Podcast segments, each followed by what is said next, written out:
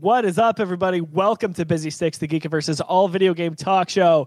Today, yeah, it is 2023, but we're going back all the way back to 2022. Long ways. We are talking about our top five games of the year 2022. We've been meaning to get to this episode for a few weeks, so thanks for bearing with us. But it's a good conversation. We're going to reveal our individual lists. Can't wait to get to it. No controversy on the horizon whatsoever. Horizon. Is that a hint? I don't know. You tell me. I don't make the rules. So, that being said, I'm Josiah Leroy with me today, Mr. Baba Yaga, John Fick. You ready to talk some video games? I am. I feel like we haven't sat down and done like a proper busy sticks in, in a while. We did our uh, we did our episode with our fantasy critic, uh, our fantasy gaming draft. We did that last week, a week before, whatever it was. That was a blast. But we don't actually chat about games. We kind of just you know talk shit and try to try to you know pick the Yeah. best games. But um, yeah, I'm, I'm I'm happy to be back here.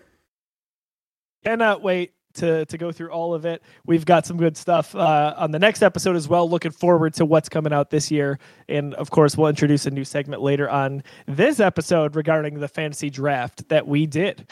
Uh, Tim, I think everyone's dying to know: Do we have coffee, Tim, or do we have beer, Tim, today, or We Nike, have co- Tim? We have coffee, Really? Tim, but I, I have bad news. I drank my cup of coffee last podcast. Oof. Now I'm empty no and I can't have another cup. It's already 10:30. I can't do it. We've got dry January, even I never knew you Tim. to- Tim, I never knew you to be a coffee quitter. Wow. I, I don't want to be, but I got to wake up early because I have beer coming in the morning. Because I don't have beer in my Ah. house right now, so That's- it's a struggle. That's fair. That's a fair. struggle. But Got a nice 7 a.m. beer drop off. Yeah, I do. And, lot, and but- a nice segue. Hey, we don't just love video games here. We're talking all the latest news in the industry, our personal opinions, what we're playing, what we're about to be playing. But we also love, I think, the best beverage that goes hand in hand with games, and that's beer. So we're going to talk about, minus Tim, what's about to be in our systems here. John, uh, why don't we what's have gonna you go tomorrow. first? Yeah. All right. So good stuff for tomorrow. But Mhm. John, But we're not recording this tomorrow. Uh, I don't know if this will come through at all tonight? before the beer in my glass. It's a Last of Us glass. Can you see the giraffe? You Oh, see the giraffe a little oh, bit? Vague. It, it's etched in. Um, I love this glass. Speaking of Tim's beer delivery, it's our good friend Trevor that's dropping that beer off for him tomorrow. Trevor bought me this glass, and it's my favorite glass. Uh, I only use it sparingly because I never want to break it. It's so cool. My biggest complaint is that it the the the Last of Us logo and the and the giraffe is etched in. So the only thing that you can see it with when you fill it with liquid is water. If you put anything else in there, you can't see the logo because it's etched in. Um, but uh, I thought that was timely because we just did our uh, our review of episode one of The Last of Us. You can find that on our channel as well. As for my beer, I'm I've gone back to the other half. It's been a while, uh, Joe. You know you know my tastes have been straying away from the New England IPA. I've been going for the more hoppy, more bitter stuff. I've been looking for those West Coast IPAs. But I saw this. I saw the can. It is the uh, the broccoli cheddar, and it's uh, the the broccoli line of beers. Another half is just one of my favorites. So I'm like, you know what? I'm going back. I'm getting back into the uh, into the other half stuff. I have had one of these already. It's great. I'm excited to have another one. I saw that one recently and did not pull the trigger, but I know I will in the Very near good. future. Um, so for me, you can see my logo, uh, I think. But Ooh, I, I won this at your house, John. Oh, yeah. I entered. I'm still into the- salty. I'm No, I still didn't salty. this. This, is not stole this, yeah. appropriate. Um, this is not cool. I forgot about that. Otherwise, I would have played up that angle even more. So thanks, Tim. The white elephant. Uh, also, keep that Last of Us glass away from Tim Talbot. My gosh, him and his. Don't give me a freaking frisbee. frisbees. So, uh, he'll snipe you. Tim's gonna break it. I'm gonna regift it. no one's no glasses are safe around here. So I I brought the glasses that Tim gifted to John for John's birthday. Follow me here. That were stuck at my stuck at my house. They they had a great host. They were here for a, a number of months. I even brought them up as show and tell on the show. Uh, I successfully entered them into the white elephant at John's Christmas party and got John to pick them. So that was a major success. There's a video of it. That that should probably go up on our YouTube Shorts. We should probably make like a compilation of you Yeah. you doing you showing them off for show and tell on Busy Sticks, and then me opening them up during the White Elephant gift exchange because that would be funny. I need to make that happen. That's 100% right. Good idea. What what am I drinking though? Uh what else? You know, froth, liquid lollipop. We've got uh, I've seen it titled as, as a few things. The Buffalo liquid lollipop. But Oh. formerly this is blue raspberry, strawberry marshmallow. So this is not that. But uh, I think it goes really well in the the Buffalo Bills glass. That's gorgeous. That is cool. And um I mean, it's as with all froth lolli- liquid lollipops. I love it. I think it's great. It just is so fitting with the Bills in the playoffs. And think about that, guys. Like just a few years ago, it was it was break the drought, just get in. And now it's kind of the expectation that they've got to go a few weeks. We So, won. Like, we won yesterday. We won yesterday, and we're mad about it. We're like, wow, we should have won that game. Way, like we should have handedly beat the Dolphins. I was there, I, and that and that was the vibe. I'm like, I don't even feel like I just won a playoff game. I feel like I feel like we basically lost because we didn't destroy this team. my heart cannot take it. I don't care how far the game goes in, how many points we're up by anymore. I just never feel comfortable. And I you know, I'm with I don't you. trust him, man. It's Buffalo. I'm with you for I'm with you, but just I for mean, I, I know they're gonna win at the end, but I had I, I just did not think Miami had a chance. And again, I thought we were gonna we were gonna hand it to them. I thought we were gonna win by by four or five scores. But even when it was close, I'm like, I'm not even like a little bit stressed. I don't I have no faith that Miami can find a way to win this game. May- Maybe a little too cocky. A much better team we're playing next week in the Cincinnati Bagels. I'll also be at that game. I keep finding my way to these sports tickets, boys. I'll But- go too. Are you? Nice. Mm-hmm. Nice, nice, nice. John, I don't want to be that guy, but I was of the same mind where I was. I don't think I was stressed. I think I was mad at the Bills. I was Yeah. just like, "You guys are idiots! Like, get this done. Come on, save your energy for next week, whatever that looks like."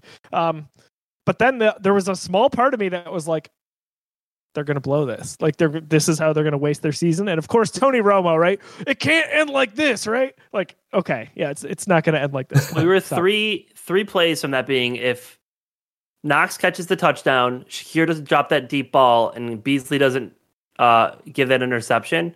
It is a completely different game. Oh, it's a blowout. It's a blowout You know, for sure. so- but hey, it wasn't. it is what it is. It All's wasn't. well that ends well. Any team can win. Any given Sunday, a team can win football. So you know, or Saturday or whatever the day is that they play on now. But you know, it's uh, you know, part of the part of the process. So, a win's a win. Trust the process. There it is. Trust the podcast. Am I right? So, um, show and tell. John, what do you got? We it's been a while since I think we did this. What, It, it has been a while, but it, you know, we just passed the holiday season. Some gifts were given, some gifts were received. Um, I have been looking for a controller for my Nintendo Switch since the the the infamous day I bought my stupid Pro controller.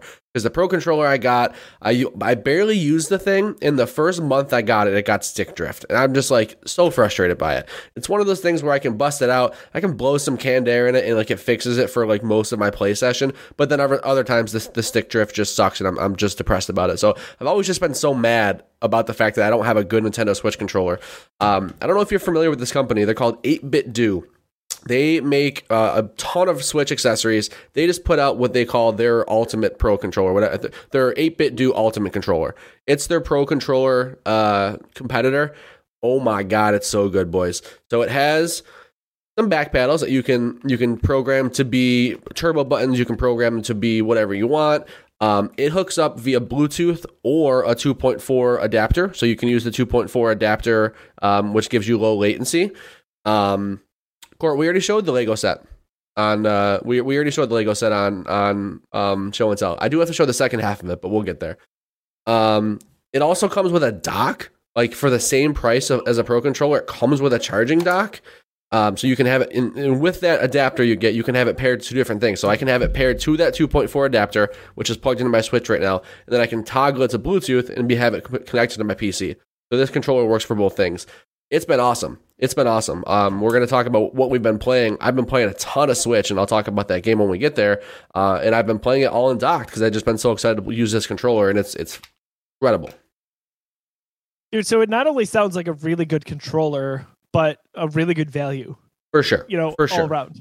I think it's 70 bucks. Not always. Which is the price same. of the Pro controller, and it comes with that dock. It has like extra features that the Pro controller doesn't, and it's just a better feeling controller. Like something about the Pro controller just feels like a little hollow and like a little. I don't even know how to describe it. It's just like it's a fine I was just going to ask. It, it's light for a controller of that size. This is si- this is similar in weight, I would say, but it just feels better. Like the back, the the back is very textured, like the like the the Xbox grips. Like if you have an Xbox Series X controller, it's actually more textured. It's like it almost feels like it's like freaking sandpaper, but like you know when you're you know, when you when you're holding it, it feels good. Um, yeah, everything about it. The D pad, actually, 8BitDo is known for their D pads. They make like really good clicky directional pads. It's it's killer. Uh, big fan of this controller. Don't don't buy a pro controller. Buy this thing. Dude, that is awesome. My uh, I'm gonna have to pick up one at some point. I've looked at it a few times. Um, it- we we mentioned the the Geekiverse fantasy draft uh, that we had, had done a few weeks back. Super excited for that. We're going to introduce a new segment here, even though we're not going to deep dive, but we're going to keep tabs on every time one of the games that uh, either John, JT, Tim, or myself have picked or drafted. We're going to talk about what the review scores look like and how it affects us in the standings. I think that's going to be a fun thread throughout 2023 to see how we're doing. I know John's taken home a few championships in some of the leagues he's been in. Um, this one, in terms of projections, it's kind of got us all uh, pretty close. Uh, some of us just, you know, separated by a, a few fractions of a, of a decimal. So we'll see what that looks like. You know, that's just the draft, though. We've got to stay up on it all year. Uh, so none of the games are out yet. But by the time we talk, or maybe two episodes down the road, a few of my games will be out, including Dead Space um, and then Fire Emblem. Really excited to see what those games look like and how they score.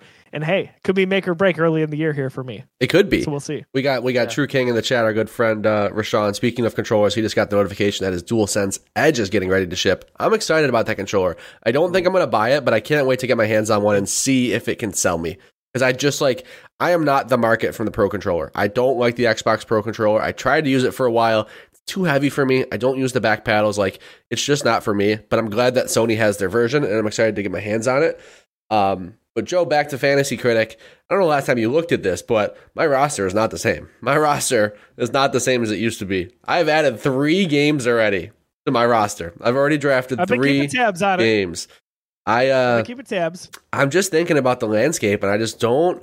I'm not too confident that we're going to get a lot of announced and releases this year. So I'm just looking through, and I'm just my strategy this year is to just make sure I have a full roster of games that I think are at least going to score 70 or above that are not going to net me any negative points. And I think that getting a full roster is is going to be key this year. So we'll see. I'm already close. I, I I have three more games to draft, so we'll see. We shall see. Uh, Rashawn, real quick, you'll appreciate this. Um, so Daisy is has been playing any game under the sun lately, just wants more and more. Uh, and what did we land on tonight for the first time? Kingdom Hearts three. So Ooh. yeah, uh, I don't anticipate that we'll stick with it. just knowing Daisy and how she jumps game to game, but uh, she wanted to play Kingdom Hearts three, so we we took the dive. Rashawn, you are correct. I do have the best team. I don't think that Tim has the best team. I, I think that even at, I think even with just my draft picks, I have the best team by far. But you know, we'll see. We'll see. Well, I mean, based on projections, it's like what's the best team? Like like you're tanking for McMichael, right? Like that that's basically what it is. What do you mean? I don't No, based on projections, I my, my team was in first place. No, no, no, Tim, Tim, Tim. I was making fun of him. Oh, don't got it. So making fun of Ti- me. Tim's the best in Making fun terms John, of you can't finishing go back last. now. I was not making fun of John. Trust me, you'll know. Uh, so let's talk about before we get to the news here. What what is in your system? What games have you been playing early on? We're two weeks into to the new year here. Hopefully, starting out strong. Hopefully, the holidays and all the craziness from them has di- taken the the dive down. Tim, why don't we start with you? What have you been playing? What haven't I been playing is a real question here. Um, a little bit of the new League of Legends seasons came out, so I've been playing that a little bit, but mostly I've been back on the Steam Deck. I I, I started up Crisis Core, been playing that a good amount um, on my PC when I have time, but I just been very busy. I got a you know my I got hit by my, my lost my truck in an accident. It's just been like a whole week, so I just been kind of chilling and playing my Steam Deck again. I picked it up. Uh, it's Backlog City, so I just finished En- Ender Lilies, which is a great Metroidvania platformer. Um, very very good, and I was like, you know, what should I play next? I've been doing some digging, and I was like, hey, I saw that uh, Ori and the Will of the Wisps was on sale, so I picked it up, and I've been playing that on my Steam Deck. Even though it's not compatible, it says it works like a dream. It's awesome. So it says not compatible, and I was like, I'm gonna try it anyways, and it works great. So Don't you love that? That's the best feeling. yep, yep. Like yeah, it's I have not had a bad experience with the Steam Deck yet, where it's only been a handful, but a few games have been like, yeah, this is not compatible, it doesn't work, and it's fine. Don't such believe you. game. My kids love watching me play it too, which is nice. They'll sit by me and be like, "Oh, what are you doing?" Yeah, I'll explain to them. It's just it, everything feels so fluid in that game. that's got to be a good So, one to play around the how kids. Metroidvania kick.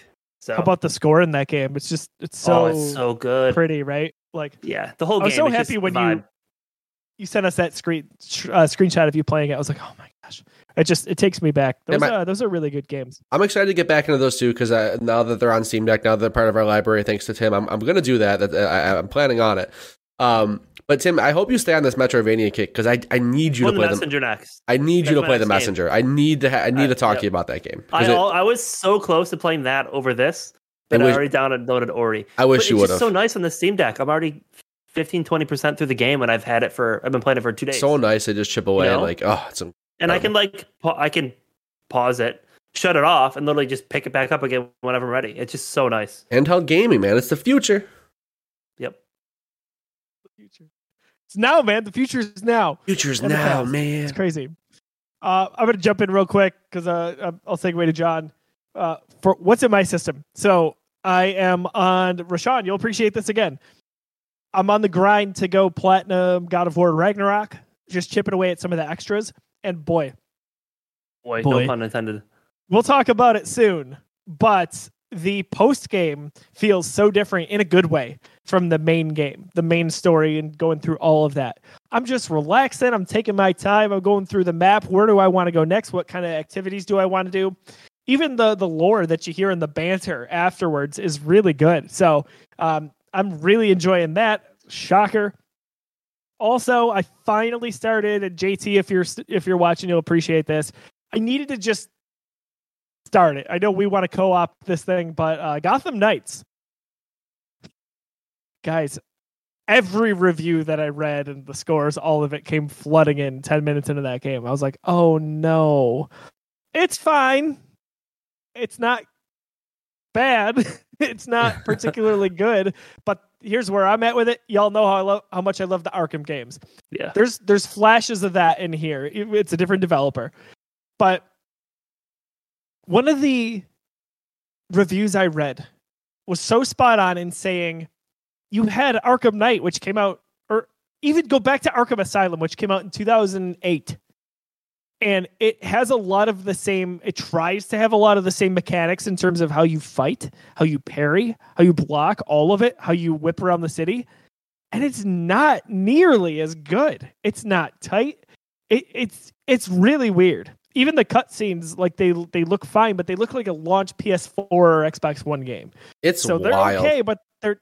I, I'm very surprised, Dude, I'm seeing some surprised. of seeing some of just the graphic comparisons and like not even just graphics, but like art design like choices to see to like to show you how Arkham like is, is fleshed out in terms of like how many buildings are there, civilians, whatever. To like uh, the, the the living breathing Arkham to see the last Arkham game compared to the game that came out in 2022 Mm. and have Arkham Knight look 10 times better and way more fleshed out even if the you know even if the resolution and the crispness isn't isn't there it's just a much more fleshed out city in terms of art design like what were they thinking with a lot of the decisions in that game I I don't understand because it's almost like they were like, "Hey, we've got to release a game in the next year a year and a half. Let's make this game." It felt like it was just not polished, and someone in one of the reviews I read also mentioned the dialogue. It's weird, man. It's just chintzy and like I know sometimes Batman is supposed to be a little bit like that, but not like campiness to that but yeah like it's you, you wonder what happened i, lo- I can't wait I to love Batman, but I'll never buy it. I can't wait for the Jason Yeah. the Jason Schreier article to come out and like say like what what- what you just alluded to is like they had four different games that they've been working on and they all got scrapped and they had to put out a game by 2022 so they just like took the engine of one of the ones they were working on and and shipped it basically is what it feels like this is. My biggest thing with it, and you know what? I am going to play this. I'm going to go through it because I, I like it enough because it's Batman or Gotham rather that uh, it's like you you give me a crappy Star Wars game, I'm still going to play it, even though I can acknowledge it's a crappy Star Wars game. That that's what this is uh, in the the early going here. Like the the upgrade system, the going through the city, all of it. Like it's not very fulfilling. I just the biggest mind blowing thing to me is that they cannot get the combat right. It feels laggy, all of it. It it feels like it's running on my old laptop. It's it's bizarre. So that all sounds awful. I'm still gonna play it. Uh, you know, we'll see what happens. I got Dead Space coming out in ten days. Um, what else am I playing? There's one other thing. I don't remember, so we'll get back to it. John, what's been in your system lately? Um man, you guys won't believe this. I've actually fired my Xbox up recently. I have uh, I have fired my Xbox up twice in the last last two weeks here. Uh, my wife was Ooh. My wife was gifted some Redbox codes, so we had to, we had to rent DVDs. We had to rent physical media. So I played. Uh, I sat down and watched Jordan Peele's Nope, and then I watched uh, another movie called Smile. Both pretty good uh, horror movies. It was it was you know Oh, finally got some use out of my Xbox. That's the only thing I own with a disc drive. I texted you guys when the day the storm hit, and I was like, "So, finally touched my Xbox again." 17 seconds later, John goes, "So you had to watch a Blu-ray?" I like, I remember yeah, that. that's exactly what happened. Uh, so Dude, good. I, okay, so I remember the game. I'm sorry to cut you off, John. oh, you're good. You're my good. Xbox. We we we got Game Pass for a month for like three bucks somewhere online, and um, there's a lot of family games Daisy and I have been playing, but one in particular that I know we briefly mentioned last year, Unpacking. Nice. Oh, It's so good. It's ridiculous. It has almost no concept whatsoever. But I remember we watched the trailer to it, and Lauren's like, I love that game. I can tell you right now without playing it, it's going to be awesome. And I was like, it's so stupid. You're just literally unpacking things. And she goes, Do you ever The think that gaming could just be a relaxing experience? And I was like, Get her out of here. 20 minutes later, I'm like, Lauren, I can't get enough of this game. I need to play it nonstop. So, what's the premise? You're literally unpacking boxes in different time periods. So it's like 1997, then 2004, then 2007, and it's different time frames in your character's life that you don't ever see. But it kind of sort of tells a story, and it reminds me of Gone Home from a few years back, Mm. where like a little bit of the same, but this this doesn't even give you dialogue. It doesn't give you journals. It's just vibes. so It's just vibes. it's so good. I I feel so good when I'm playing it. Unpacking. If you haven't heard of it, it's on Xbox Game Pass. You need to go play it. It's ridiculous. That's the game. John, back I. I, I need to go on a slight tangent before I go into what I've been playing. You mentioned that you got Game Pass for like a dollar fifty or whatever. You sent that link to us. Joe, I signed up for this website. I bought it. I completed my transaction. I get an email from the company saying, "Hey, this is a new account. We need to verify that it's real. Send us a picture of your government issued photo ID." Is what what? they're like, we will not release this this dollar forty nine Game Pass code to you until you send us a picture of your of your government ID. And they're like, we understand this could be a bit jarring. Click here to cancel your order. I'm like, what? I, I canceled my order, man. I'm like, what is going on? oh my god! Isn't that I was bizarre? say, so so you sent the idea and then you got your Game Pass. Um, yeah, I mailed it to them. Isn't that bizarre? Interesting. They're a phishing website. Well, like, Huh. ma- but like, are they though? Because it worked for you. Maybe they, I don't know. Maybe they are. Maybe they Dude, get so many actual phishing attempts that like they do need to do that every once in a while. But I was still worried. know, I would not. I would not have done that. You know, um, CD Keys, that website. yeah, for Like sure. I use them all the time. Yeah, That's exactly what that website felt like to me. right, right. And I got my code. It was like you bought it on Best Buy. Just you download it, no problem. it, right it worked, no problem. Yeah. And it seemed like that. But then I got that email like, "Hey, we're not releasing your code until you send us your government ID." I'm like, "What in the world?" Oh my god! So I don't know. Insane. Maybe something about my purchase flagged it. Like I, I don't know. It's super bizarre. Super bizarre. Um, Wow. so I did not Did get my. the name Baba Yaga. I didn't. No, I, I didn't. I gave him my real name and everything. Um, We're like so we I ha- finally caught the boogeyman. Yep. so I have not been playing Game Pass. What I have been playing though is I posed this question to our TikTok. So if you follow us on TikTok, you already know the answer to this question, but or you know to what I've been playing. Uh, just a, a- question I was fascinated with is, hey, what's a game in your backlog that you know you're gonna love? You're not you're not just sitting on it because you're not sure about it. You know that it's a game that's made just for you. You're just waiting for the right time. My game has always been Mario Galaxy. I knew like I just I love 3D Mario games. I love space. Like it's a match made in heaven. I just I just haven't played it because I'm just waiting for the right time. I'm just waiting for the time where I just like I don't know. I just want to feel cozy and I want to play Mario Galaxy and just have the time of my life. Boys, I've been playing Mario Galaxy and I've been having the time of my life. Like, dude, the how like it was something about the holidays, something about losing power and uh, like having my Switch. Where, like I just needed something to pick me up, and I'm like, this is it. This is the perfect time. I don't have anything that came out like that's new and pressing that I have to like review or anything like that. This is the time. This is when I start Mario Galaxy. Got my new controller. Like this, like the the stars aligned. Pardon the pun. Um, I'm having the best time of my life. Mario Galaxy is so much fun. I I just I love it's so good. it's so good. Such a I, good game. I love 3D Mario I missed games. the boat on it. Yeah, for sure. Like Did you I ever play it or no? I played I I, played a I- when it came on Switch yeah. for me. Did you finish I it? played a Joe, Mhm. you played through it, yeah. So when when when the when it came out for the Wii or the Wii, I had a Wii, but I was like, again, you heard me talk about it not too long ago. I'm like, I was a very very casual gamer back then. I bought the Wii to play Wii Sports. I wasn't trying new stuff. I just knew that I wanted to play bowling and baseball. And like, I, I my my Wii was a novelty item for me, and I played it for a few months and then sold it. I had Mario Galaxy because I just wanted to have some other stuff for the game, and you know, I barely played it. I, I jumped around the first few worlds, and I'm like, all right, that's it for me. I played it. Um, now I, I'm obsessed with 3D Mario games. Like I want, I want all the 3D Mario. So saving this, like it's been perfect. It, I, you know, the holiday season, I just being having some extra time off, being home, having it on the handheld, having my new controller to play it docked.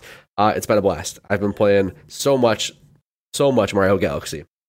God, Um, that's the exact way I felt when I played that. And uh, when that collection came out, that's what I jumped to.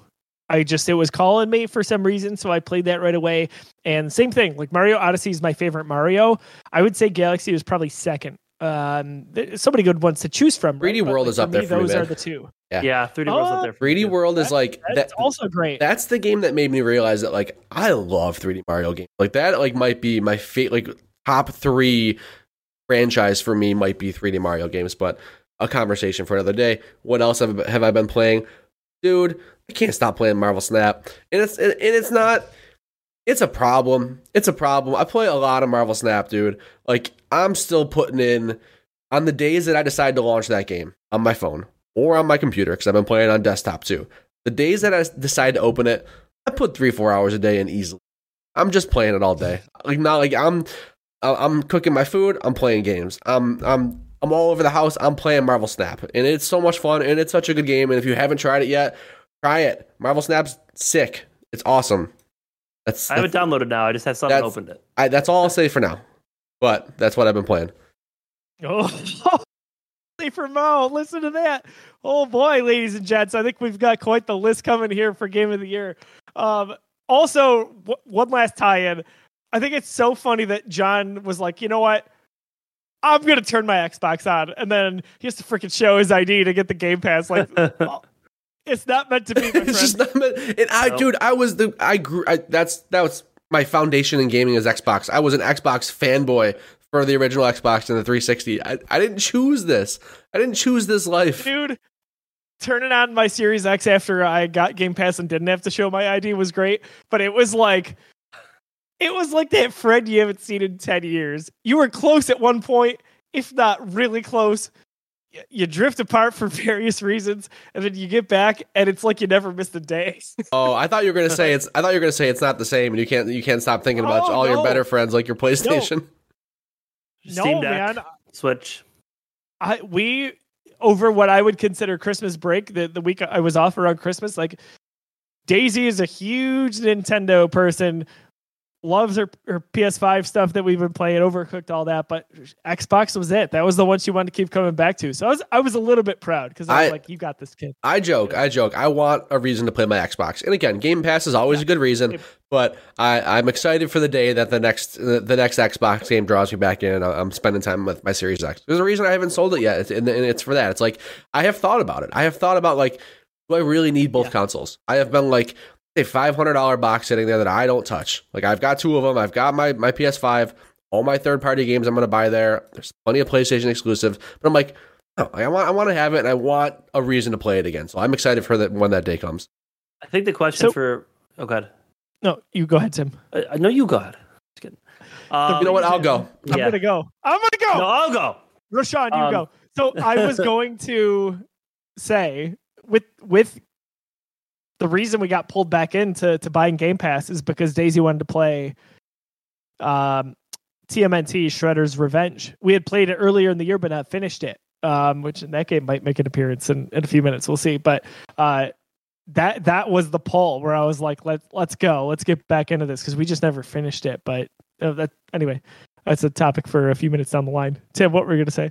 I was gonna say, as now that John's officially PC gamer, I think part of the question becomes is that if a if a game comes out that you can get on your PC that's also compatible with your Steam Deck, is it worth buying it on your Xbox? Yeah, that, that's that's a great question. It- You know what I mean? Like it's a- that's it's a kind of where balance I'm thing. at it with a lot of these games. Like, Yeah. why would I need an Xbox when I can just get the same game on my PC? I'm not there yet, Tim. I I, Uh, I need time. yeah, I got to develop a bit. You know, I'm a I'm a prospect. I just got called up from the AHL. I need time. I, I, I yeah, I- I've got the PC. I like it. I enjoy it. But in that vein, I can buy it for. I, I can you know use it on Game Pass, have it on my living room, and also have it on my PC. So that's kind of a benefit for me. Like it's almost like having two two Xboxes, one in my office, one in one in the living room. Is like you know if I hop back into the Xbox ecosystem, I've got two places to play the game. So Right. I really hope that someday soon Have they you get. did this? Have you done the Steam app where you can link the Steam app to your TV and on Apple TV and play? Have you done that yet or no? oh, you can do that. An app, Apple TV has it. Yes, it's Nice. an app you download. Yeah, I know. I knew Steam Link was your a thing. Steam, and you stream it from your Steam right PC, from your PC. to your TV, and you can bring the controller, Bluetooth or whatever, and Yeah. play it. That's cool. I didn't know. So I, I, I haven't knew. tried it yet. I was gonna look into it. so- I know Nvidia offers that. I didn't know that Apple TV had an app too. Yeah, that's cool. Yeah, I think it's an app now. I saw someone do it on on TikTok. I was like, oh shit. Sweet. Rashawn in the chat. He says he's currently playing. Uh, he's trying to platinum OG Final Fantasy VII before Fire Emblem Engage and Dead Space come out. Rashawn, I saw you playing that. Uh, Fire Emblem and Dead Space. I need those two to review very well. Yeah, I those are both. I, I need. need yeah. 'em. They will. I I don't know about Dead Space. I'm optimistic. That space will will review very well. I'm. I'm I hope you're I'm, right. I'm pretty confident. I think you're I'm good. more confident about Fire Emblem. But that being said, let's get into the news a little bit here. We talked about in uh, the onset of this just for a second, The Last of Us, HBO. So if John, I don't know, I wanted to see a bunch of good-looking guys talk about HBO's The Last of Us episode 1. What would I check out? Oh, I think. I What, think. what kind of things? I know? think. I think. Kind of funny. Put the review. out. I think. I think they have the first episode discussion. You're looking for a couple of good-looking guys. Yeah. I'm sorry. Like like really good looking. Oh, like, Like, really good-looking guys.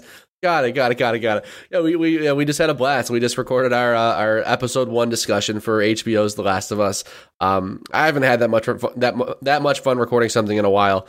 Um, that that show is awesome. That that podcast that we do is going to be awesome every week. So yeah, we're we're shooting for every Monday. So if you like The Last of Us, every Monday we're going to try to put put out a reaction video to uh, to the previous night's episode. it's it's video games, right? So I'd be remiss if we didn't say it. But if uh if you weren't a part of the live stream earlier, we really enjoyed talking about it. We all love The Last of Us. In 15 seconds or less, your opinion on episode one of The Last of Us.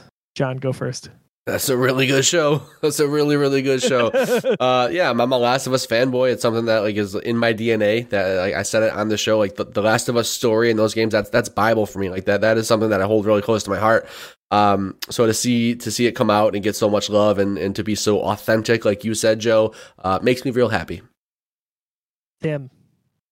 Uh, I, I'm similar vein. So if you haven't watched it, watch it. If you're a fan of the the show, you're a fan of games in general, need to watch it. And here's the thing: even if you know someone who isn't a fan of games, it's going to be an amazing show. So they should watch it anyways. So get you know get your f- girlfriend, fiance, wife, uh, whoever your significant other is, whatever your situation is, your mom, dad, try to get them to watch it because they're going to love it. It's such a good show.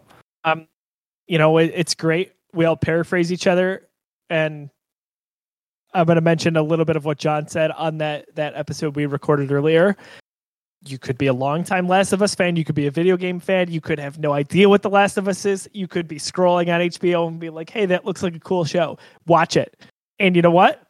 If you're in a position and you're lucky to do so, get together with family or friends and make that a thing make that an event because it's only 10 weeks long and it's it's so much fun to bring that energy together so that's my pitch for it go check out our episode on what we thought about the last of us uh, you can check that on podcast services around the globe or on youtube.com slash the geekiverse before we get into our game of the year discussion wanted to bring up one thing star wars i know i know uh, a new article on game informer talks about Jedi Survivor, which is out March 17th. Uh, really So pretty close, guys. Two months from Soon. tomorrow.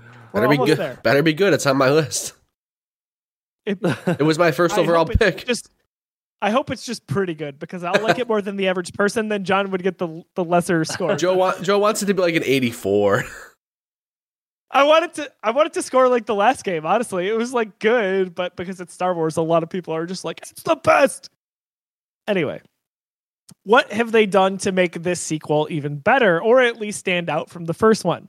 In an article from Game Informer, they talk about uh, fighting stances. I think this is pretty cool. This is in other games. Uh, one that comes to, to mind recently is Ghost of Tsushima, where you got to have different stances based on the enemy type that you have.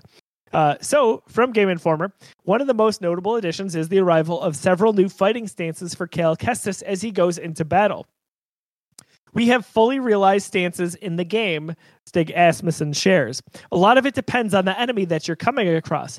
It's advantageous to use certain types of stances against certain types of enemies, and it's up to the player to figure that out. It requires the player to break down the enemies and figure out what the best weapon of choice is that. I, I, I- kind of like that, right? That feels like the natural progression to me, just a little bit. I don't, I don't think this is going to be super prominent. You know, this this will be just enough to add that extra layer in. For sure. I, I love how you say, uh, you know, games like Ghost of Tsushima have done this. No, they just they just took that. They just took that shit. That's the same thing. That's the exact same thing. It's a sword fighting game. That's like the prominent mechanic in that game. They just took it. They're like, yeah, let's do that too. So uh, I, yeah, like that's that's the one example of a game that like prominently uses stances in sword fights, and they're like, that was successful. We have a sword. Ours is a laser. We're gonna do the same thing. I'm excited for that. I like when games take you know mechanics from other games. It's fine, It's you're funny. supposed to. You're Yeah. supposed to to do that, but make it better. Share the love, share the love. Yeah, I'm excited for it. I love that part of Ghost of Tsushima. Like it, like it gave it gave extra depth and dynamics to the you know to the combat. You could have just brute force that game and not really cared about that stuff. Could have just you know gotten over leveled and just chopped through everybody, and eventually you would have figured it out. But if you took advantage of those stances, you you had a lot more fun with the combat. So I hope it's the same when the sword is a laser. Yeah, same. Um, guys, I had a moment where I almost went back and pre-ordered that collector's edition. Is it gone That now? limited run. I assume it's gone now. Yeah, That's why I didn't. it's for the best. For the best. It is for the best because Derek let me let me just stand there with his Cal Kestis lightsaber, and I was like, I need this. Thankfully, it was gone. So, gents, let's get into Game of the Year 2022. I top five games. We're gonna go five, four, three, two, one. We'll just go round robin here. We'll talk about the game, and uh, we'll all pipe in if it's if it also appears on our lists. Uh, but if you you saw TikTok, you you already saw John and Tim's lists.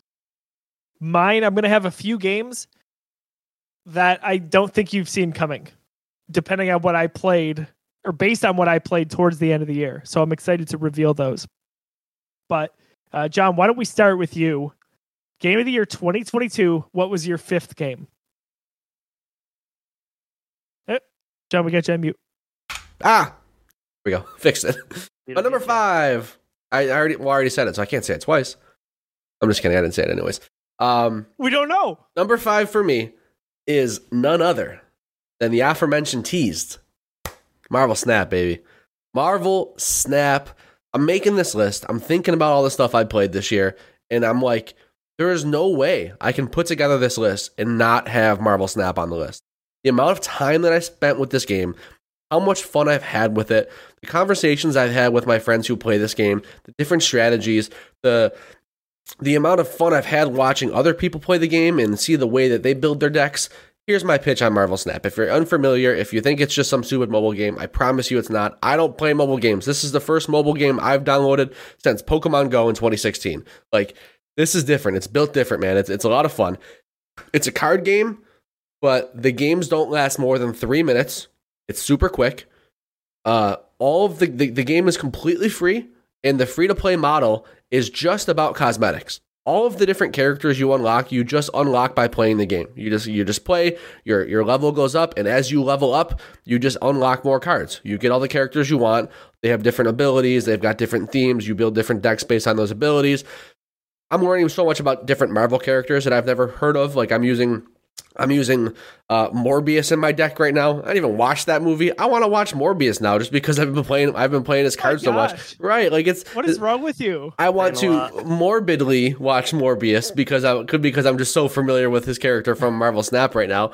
Um, it's just a blast. It's a time killer, but it's also so deep. It's so much more than a time killer, which it certainly can be. Because again, the games are quick. You get yourself a little deck. You can just hop in, play a two and a half minute, three minute game. Like you can kill some time with it, but you can get deep with it. You can build multiple different decks. I've got seven different decks. My good buddy, friend of the show, Aaron, he's got like 15 or 16 decks that he's messing around with. Like, there's so much to it. Um, and again, the free to play model is as good as Fortnite. It is literally just cosmetics. We can all play the same game. I could spend $1,000 and you could play for free, and I've got no competitive advantage. We've got the same cards. We unlock them at the same rate for the most part. You're just getting cooler looking cards.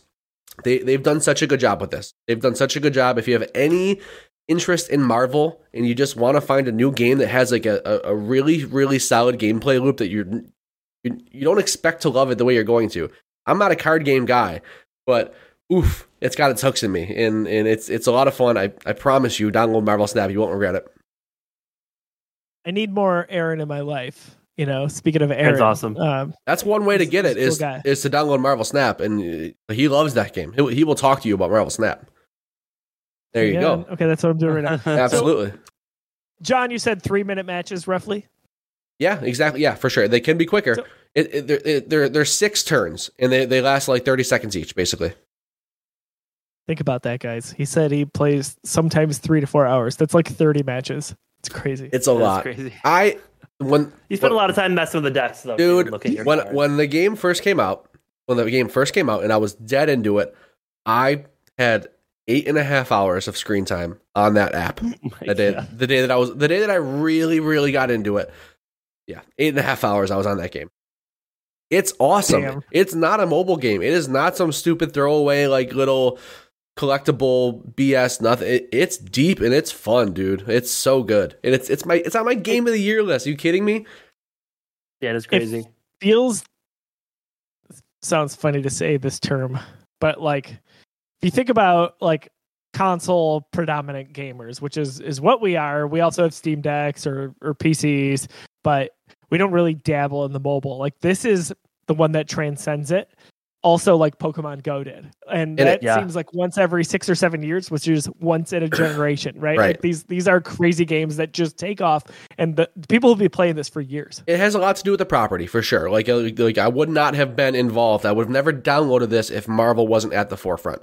Um, I would not have cared about this card game and these mechanics that you know that are introduced. I wouldn't care about that. I would have never downloaded this. But it's Marvel. I, I want I want to have a cool Guardians of the, mm-hmm. Guardians of the Galaxy deck where I've got you know my Infinity Gamora with my my Star Lord. Like I, I'm playing with these characters and like I'm making decks that like maybe aren't the best mechanically. Like you know the people who take that stuff real seriously, but like I want to play with Star Lord, so I got him in my deck. You know, so it's it, it's it's a lot of fun. I recommend trying it out. It's it's it's way deeper than you would expect, and it's just it's real cool. Man, Speaking of Star Lord, I already missed the Guardians Christmas special. I might go watch it after. I still haven't watched it yet. What? Damn! Him. Oh my gosh, On Battle I TV don't and care. movies. Come on. this is why we need to And have video him games. over. So this is why he never saw Star Wars Episode Nine until we made him. Oh my gosh. True. Okay. So, number five on my list, a game most of you haven't heard of, and I'm fine with that, but I want you to know about it. Ashley, who was in the chat earlier, who said I had a nice Star Wars hoodie, uh, she's the first person I've met that also obsessed over this franchise. Uh, Bendy and the Dark Revival. Mm. So, the sequel to Bendy and the Ink Machine. I love this game. I watched the trailer think about a bioshock aesthetic with sepia colors that's it you know just maybe three or four shades the idea the premise of this this franchise overall is basically there was this old animation studio not unlike walt disney. And the characters have come to life but it's not nice. They're they're they call bendy the ink demon in the original. Uh, basically you're you're in this studio, this abandoned animation studio, and you're trying to piece together what happened and how you can get out. And the first game did so well. Came back. Uh, came out in 2018. Did well enough from a, a a commercial standpoint to get a sequel that came out in November. And I gotta say, I'm having so much fun with it, and it's a game I'm playing right on my Steam Deck. It's not out yet for PS5 and Xbox Series X, but those are on the way in the coming uh, months. So TBD on that. But uh, again, Bendy and the Dark Revival, a game that I'm confident most people are going to be like, "What is that?" What's the gameplay? Is it platforming, puzzles? Uh, so it is much again like Bioshock. Uh, think about it from a first-person perspective. Uh, very limited in weapons. If uh, a, a big dynamic of the game is that if if an enemy is out to get you, like there's a, a basically like a 50% chance you're going to die. It's either you or them. If a, a stronger enemy finds you, typically what they consider in this game a boss, you you can't fight them. You have to run and hide and hope that they didn't see you. And you have to basically wait till they they lose your trail or, or they go somewhere else. Uh, so even though there is action in it, it's more of a survival game. I would say it's survival horror. Uh, my gosh, the first twenty minutes of the game, I jumped ten times, and it's not it's not grotesque because it's like animation. So it's it's kind of like silly almost. But those jump scares are some of the biggest jump scares I've had in any game ever, and uh, I think that's what kind of makes it fun. So I know we talked about it a few times. Fascinating. I g- go try the first one. I bought it the first one really cheap on uh in you know in our Steam shared plan. So we've got that. Um if you guys are ever looking Yeah. There we go. It If you're worked. ever looking to like fill some time, I think that's where you step in with it. But that's my opinion. All right. All right. Tim, game number 5 on your list. Hold up. we need we need a cut of you telling us that it's okay just to do this, and then us, then your your camera going all fuzzy and us just going going like this. That's Oh, good. man. That's real good. It's clearly not paying attention. All right, so my number five. So me and John were talking about this, and I was really struggling with number five because, you know, I played four or five games that really stood out to me this uh, last year, and I think last year was now that I got the Steam Deck, it was the year of the backlog. There's so many games I played on my Steam Deck that, you know, I haven't played yet. So Horizon, God of War, I got caught up on all that stuff. You know, Resident Evil Village. There's just so much I played that didn't come out last year. Um, but there is a game that I started playing this year that came out last year that I've been loving, and I have to put it as number five. Um, that's Final Fantasy Crisis or Crisis Core Reunion, so the remake. I actually have my just out of coincidence my PSP in front of me. So I actually bought my PSP just for Crisis Core and Parasite Eve because I really wanted to play them because they were out. So I actually went to Oogie Games on Transit Road in Depew and went in and bought my PSP and bought Crisis Core. It was one of those ones where it just has like the didn't have an actual cover. It was just like the cover because all they had was the UMD disc. Yep. Um, so I bought that, and I, you know, for those of you who don't know, it takes place before Final Fantasy VII. It came out after it um, on the PSP, and it talks about Zack. So Zack essentially is the mentor to Cloud, is the main protagonist in Final Fantasy VII that came out for PlayStation way back, and then it was the remake. And you just kind of see what makes Cloud Cloud, and you know the game can be kind of corny at sometimes because that's Zack's the main character Zack's personality, but it's you know the first action game that came out and it's just it's so good. It's it just really is so good. It's i've been loving it. And it's one of those games where i can i want to do a little comparison video of having it up on the psp and having it up on my steam deck because it's night and day so but they remade it all i mean it's so good so Yeah. Oh yeah. From what I've seen, I, I, one of one of the Twitch streamers that I watch like every once in a while, he played that game. It looks like a like a full on like AAA game nowadays. Like it's not. Yeah. It is not you know a PSP game. and they by say any true the combat the combat was action which is kind of you know before they did a lot of that stuff it was you know an action based system which is kind of nice so John, yeah it's number five for me number four for you.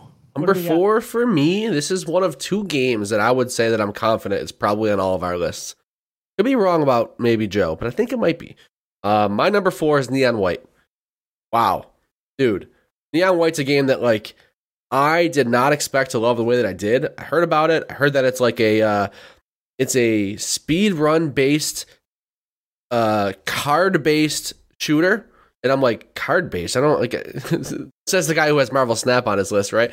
But like, I'm like when I heard about it, I'm like, I don't I don't care about like, you know, uh, card mechanics in my game. Throw that out the window. That's not what it's about. Like Neon White is a fast, action packed, like shooter platformer. And they somehow weave the fact that that you have to get through these levels as fast as possible. They weave that into the narrative. And the narrative is basically a visual novel.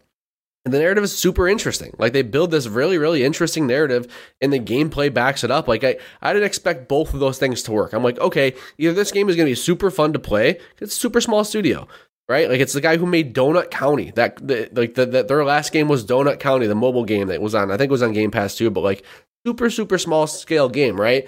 Um, to see a game like this come from them, a, a full on first person with weapons, with you know, with speed running aspects. I'm like, all right, what's which part of this is not going to work? What what's going to be what's going to shine? The gameplay for sure shines, but the story and the narrative is super super interesting too. I had such a blast with this. I was addicted to just like I didn't go full on the way Tim did. I didn't go full on trying to like perfect my runs and find all the shortcuts. I randomly found some shortcuts and it was super it was, it was really gratifying to do that. Like, oh wow, this level is like half as long as it needs to be if I go this way. Like really really fun stuff like that. I didn't get crazy about it. I just wanted to make sure I got diamond I think in all of them and then go back and get the item and stuff like that. Like that was all that I uh, that I put into it. There's a world where like I think something else came out that took my attention. There's a world where I just go stupid in this game and do that. And like I'm going for every millisecond and I'm like trying to find the paths. Um, again, I'm talking about speed running. I'm talking about getting through stuff as fast as possible. The story in this game is like just as interesting as the gameplay is. It's it's it's bizarre. It's well acted. Um, it's it's hard to describe, but like watch some trailers. Neon White's a game for a lot of people. I think. John, there's only one way to explain some of the times that Tim has, and that's because he's a cheater. A cheater, those are ridiculous. There, there's so many. There's so many paths that like, it's insane. It's insane. Yeah. So guys, I gotta say that game, uh, thanks to our Steam family here, I think I think I'm about halfway through it. I've not played it consistently.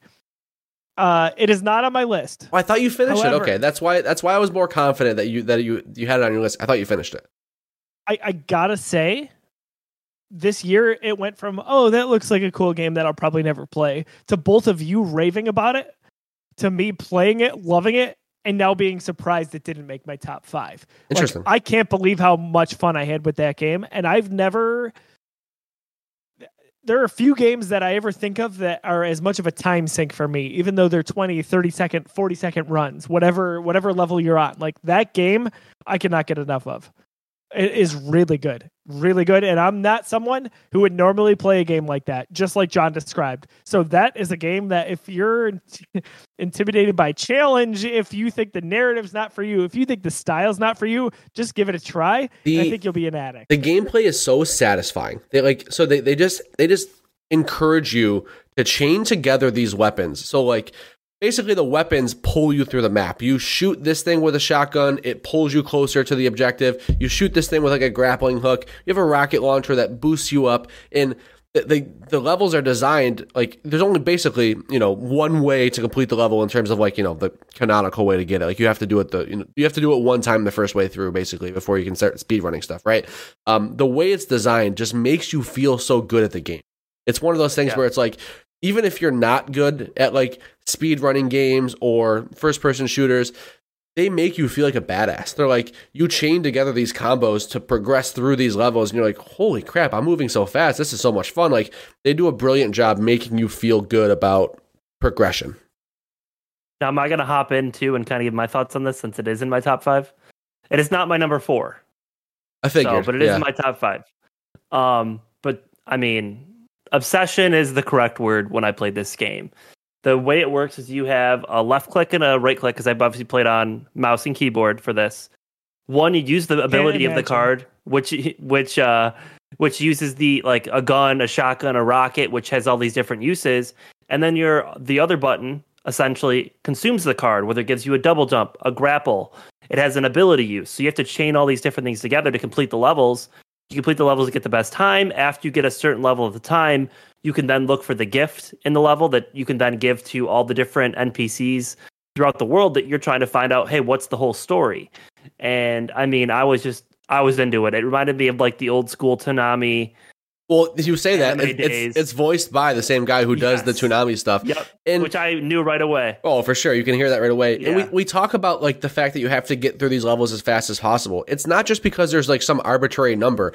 The th- the, the the the point of the story is that you're like you're this demon and you're in this competition and whoever clears these levels fastest gets to stay alive basically. Like that's like Right. you know, you're in this once a year competition and whoever whoever can clear their way through hell or through the whatever purgatory wherever we are, whoever can clear Yeah. these levels the fastest. It's like a competition. And in between stages like you're meeting with like these other people talking about like, oh, I'm not sure if I'm to make the cut or whatever." Like then You have to stay in heaven. You have to stay in you heaven. a special power to stay in heaven and not be you right know, and that's what the through all this competition's about yeah like the, the way that we're Yeah. able to to weave the reason for speedrunning into the narrative is like really what blew me away mm. it's just so it's just so good and i was just so i was into it i mean i got the trophies the best trophies on every level. I got every item. I'm a completionist when it comes to that kind of stuff and i was obsessed. And it was just so much fun to to do. And i haven't felt that into speedrunning since i played crash bandicoot warped because that's like the last game i wanted to get everything on. Tim don't Um, don't don't sell astro's playroom short. We astro's we, playroom too. we That got was- it we got into that was in there too. I so but i never just yeah. made the correlation with Crash Bandicoot there. That's interesting. Yeah, I w I Um, it was my first ever game I was really into time trials on because you had to get all like the platinums. So Speaking of which, give me give me an Astro 2, a full Astro Oh, yeah. 2. Let's go. a full game Yep. be awesome. But I'm trying to think How what else I was going to say about the game. Um, yeah, it, it's easily in my top five. It it's uh, if you haven't played it, you need to play it. It's oh, one thing I loved about the game that very underrated when you are you know trying to get a better time is the quick reset button. There's an easy way you just click a button and it immediately starts you at the beginning. So if you mess up, you don't got to like wait. Like you can get going and like I mean, there's times where I was speedrunning, I'd mess up, reset. Like it's just very fast, and you just feel like it feels awesome playing it. I mean, just such a good feeling.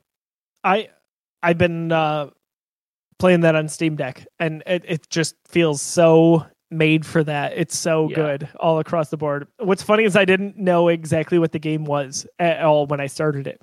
So in the first level I was just like exploring and looking around and I'm like, Yeah. "Oh, this is Wait, time trials." time. Got it. so I had so much fun with that game going like there's some levels that I struggled to kind of pass at first. And then there were some where I just they clicked, but then I would go back because I was like, oh man, I gotta do better. I know I can do better on this one. Also, seeing both of you have times and there was motivation because I was like, oh, I think I can get to this number and just And then you play see my it, you time, know. you're like, oh, I came I came close on one or two to Tim's, and uh, yeah, most of them not close, but one or one or two, I was like, I'm gonna get them. A little bit of trash talk him. It's gonna be great. and I'll go back in and I'll get the new score. That's how it works. So I know there was the flip side where I'm like, I beat him at a time, but I don't tell him. You him. shouldn't tell like me, Five yeah. years down the line, I'm like, hey Tim, just take the screenshot should take just take the screenshot Just a good check. we'll see. He's gonna go check right now. Um, it's on my honorable mentions, which is mind blowing that it didn't make my list, but it is what it is. Um. Okay, so we're at me, right? Yep. Me for number four. Uh, another game that out of left field, people are going to be like, "What?" As Dusk Falls. So, Xbox Series X, you can get it on Steam as well. You know me, you know I love narrative-based games. This is all choice. This is very much in the vein of your Telltale or your Heavy Rain, anything like that from Quantic Dream. This is a really, really good story.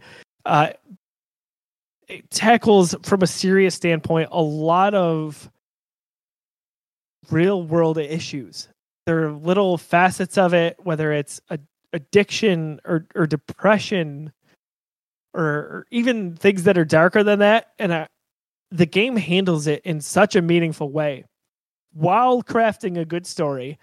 Gameplay is is not at the forefront of this, right? Because you've just got to make kind of snap decisions. You've got to be fast. Uh, I I've always liked the games that I mentioned where it was Telltale or Quantic Dream, but really, when you make a decision in this game, it really can branch in a different direction and really change the the course of the the protagonist in this. Uh, the animation style, if you haven't seen it, it almost looks like a painting as opposed to, to animation at all. So there's stills from the, the actors and actresses that are involved with this. Uh, the the writing is absolutely top notch. I don't remember caring about characters. I think quite like I've cared about the ones in As Dusk Falls. Uh, what was great about this was not only was I playing on Series X at times, but it is a game that you can play on your phone because it's not super heavy involved when it comes to controls. So that is a game that I definitely recommend you go back to, even if you got to buy it. Uh, but Game Pass is where it's at for that one. I'm kind of happy that an Xbox game snuck into my list because I did not anticipate even playing it before the year was over. But then, you know, I got that deal on Xbox uh, Game Pass for three dollars or whatever it was, and um, ended up going to play it. I'm not going to say much past that, but basically the premise of it is a failed. It's not really a bank robbery, but kind of a bank robbery. It goes sideways, and it casts these two families into this this horrible situation that they're kind of intertwined with forever. And you get to play out some of the early stuff that happens here. What I really love about this on my last note here is that there is such gray area with almost every decision you make. Yeah, you could do this, but how is this going to affect your family? How is this going to affect your friends? It's really special. I'm almost surprised that it's not talked about more from a narrative standpoint but really recommend doing that. You could probably play the whole game in five to six hours. It's a game you may want to go back and play again to see where the the the paths branch off a little bit. But John, I think about like the the quarry and how it would like line up how all of your visually your decisions would make sense, or you could go left and make this decision or right, and this is what happens. This game does it, but it does it so much better, and with a story that feels more impactful to me. Uh, so I think at the Game Awards, this was nominated for the the Games for Change or Games for Impact. I'm sorry, uh, category, and I, I don't believe it won, but it got my attention again. As Dusk Falls, couldn't recommend it enough. That's number four for me. Tim, number four on your list. Number four on my list is Tunic. So actually got it off of Game Pass. John, John, I think you might have told me about it when when uh, it first came out. You had mentioned yeah. it to me. I'm like, yeah, hey Tim, you might like this. It's right up your alley. I was like, okay, it's a, it's a Zelda game. Yeah, yeah, stop down Zelda. A little John bit of an extra. Like, I'm gonna stop playing this because I spilled yeah. beer everywhere, so I can't. Everywhere, true. Yeah, somebody, somebody else. Quick, quick thing: As Dusk Falls did win uh, Games for Impact in 2022, the Game gotcha. Awards. It did okay. win. Thank you. Good to know. Good to know. Um, so Tunic, top down, you know, Zelda style game a little more difficult than an average Zelda game. But one big thing I loved about this is the discovery aspect. That's one thing that always hooks me. Is in this game you know nothing about the story or where you're at, and it puts you into this world, and you've got to explore, and you essentially get like a game manual that's had not put together and you have to find these different pieces of the game manual that tell you how to play. I went through the longest time without even knowing how to do certain things that I could have done from the beginning just because I didn't have the pieces of the game manual put together, which I thought was an awesome concept of like, hey, you have all these tools that you can use right this very second. But guess what? If you don't know you can do them, you would never even use the buttons, which is awesome to, to play. Um, it just, it was such a great game, exploration. You know, there's a lot of hidden secrets and discovery and it had me getting out a pad and paper and and translating stuff from the book. It was just one of those games that hooked me. I'm I'm a big fan of those kind of things because that's how my childhood was. You know, Zelda, top down Zelda, stuff like that, and it just it was amazing. And honestly, it was a toss up between making this three or four, but I had to you know go with my gut here. But this was just such a good game. So yeah, definitely I, uh, recommend it if you haven't played it. I'm surprised it's not higher for you. I'm surprised it's not yeah. higher for you for sure. Um, I will say that like Tunic, Tunic is Tunic is one of the ones that's on my short list of games that like I, I put about four hours into the game. How long would you say that your playthrough was uh, to beat? I know you're a completionist, but like, what's the what's the play? It's like a ten hour game, eight, eight, to ten hour game, I think. I think I played longer than that. Yeah, but fifteen. But you do everything though, I, so I, I, think that I think it's an eight to ten hour game. Stuck a few. I don't ever use guides. Right, like game help and stuff like so that. So I got stuck for a while on a lot of stuff, and I wanted to get everything. So I'd say 15 to 20 probably for me. Okay. But just because so, I'm, I'm very anti hints on that stuff. So right. how long to beat.com, which I think is very accurate, is 12 hours. Okay. 12 okay. hours. Sounds about right. Which, so Tim saying 15 to 20 makes sense. Right, right, right. I, I played about four hours. I, I I had two sessions of that game where I played. I, I- you know, I played two hours or so. I I loved it, dude. Like the, like you said, So the the exploration was so so good. The art style and the music was just like so relaxing. It was it was a gorgeous game. Um, the sense of like I don't know what's coming around the next corner. Like what is this mechanic? Like you said, the whole the whole uh, game manual thing was bizarre but so cool. Like literally the way you learn the controls of the game, the tutorial is you collect these pe- this pages of a game manual and like you read a game manual. Like it has nothing to do with the game. It's just like an extra little layer. Um, yeah, I wish I played more of it. It's one of those things where it's like I was I was playing it, I was streaming it, spilled the beer, and I got really upset about it, and like I just never went back to the game.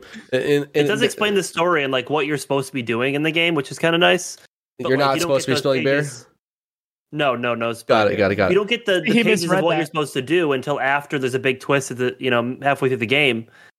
That I was like, oh shit! Like I'm not supposed to do that, That- and I had no idea until I got the other pieces of the manual. I was like, this is crazy. it's so cool. It's so good. It's a game that I want to go back to. It's one that almost made my top five list, and I only played a quarter of it, or you know, whatever, forty percent of it. Like I, I, I didn't even scratch the surface, but I, I spent enough time where like I knew that game was special, and I had a blast with it. I think about it all the time. I think about going back. Like Tunic is a Tunic is a, really good game. You play it on It's game- Steam. I want to get to for No, sure. I, I played it on Game Pass through the Xbox launcher. I'm just curious if you could play it on your Steam Deck. If it's on Steam, yeah, but like not through Game Pass, That'd you a- can't. Yeah, You have to you'd have to buy it through Steam. I can't wait until Xbox and Steam just like, hey, Game Pass games, have them. One day, it is John- on Steam, but you got to buy it. Yep, yep, yep. number three. My number What do we three was a tough one because I knew I had to give some representation of this franchise and of the year that this franchise had. But my number three is Pokemon Legends Arceus. Man, Oh, like what a year for Pokemon. Between Pokemon Legends Arceus and Pokemon Scarlet and Violet, probably two of the best Pokemon games to come out in the last decade. Like I, I would say for sure the best since X and Y, and some people don't really like those. Um huge, huge year for Pokemon, but for me, Legends Arceus takes the cake. Uh I think I'm higher on it than a lot of other people. I really enjoyed the new mechanics. I really liked not having gyms and not having your traditional setup. I enjoyed being back like hundreds of years before the Pokemon world that we know it. The the Pokeball is just a prototype that like we're trying to figure out how to use and we're we're going throughout this world and we are literally scouting out Pokemon, jotting down the Pokedex because we're discovering these Pokemon for the first time and like you're you're a researcher. That's the point of the game is like, hey, go out there, see what's out there and we're to catalog these Pokemon. It was so fun. I thought they they really finally crushed the open world aspect of a Pokemon game. The traversal was so good. Uh, you could you could just instantly fly or glide or you know, ro- you know, be on horseback. Basically, it was a Pokemon, but um, just like the first time a Pokemon game actually had fun traversal, um, and the end game and and and being able to just like the the Pokedex was so inviting because it wasn't just go see the Pokemon. There was there was tasks assigned to every Pokemon. It was like, all right, catch this one three times, but also do this with it, like evolve it twice. There was like literally mini missions built into the Pokedex. Um, I, I just had so much fun with it. I thought the art style was like super unique for Pokemon. There was times in a Pokemon game running on the Nintendo Switch where I was stopping to look at vistas, not because they were like incredibly well detailed or high resolution, just because the art style was cool. Like the the night sky looked great in that game. Like they had this like it's very interesting, almost like almost like watercolor brushed art style to a lot of the the, the scenery going on.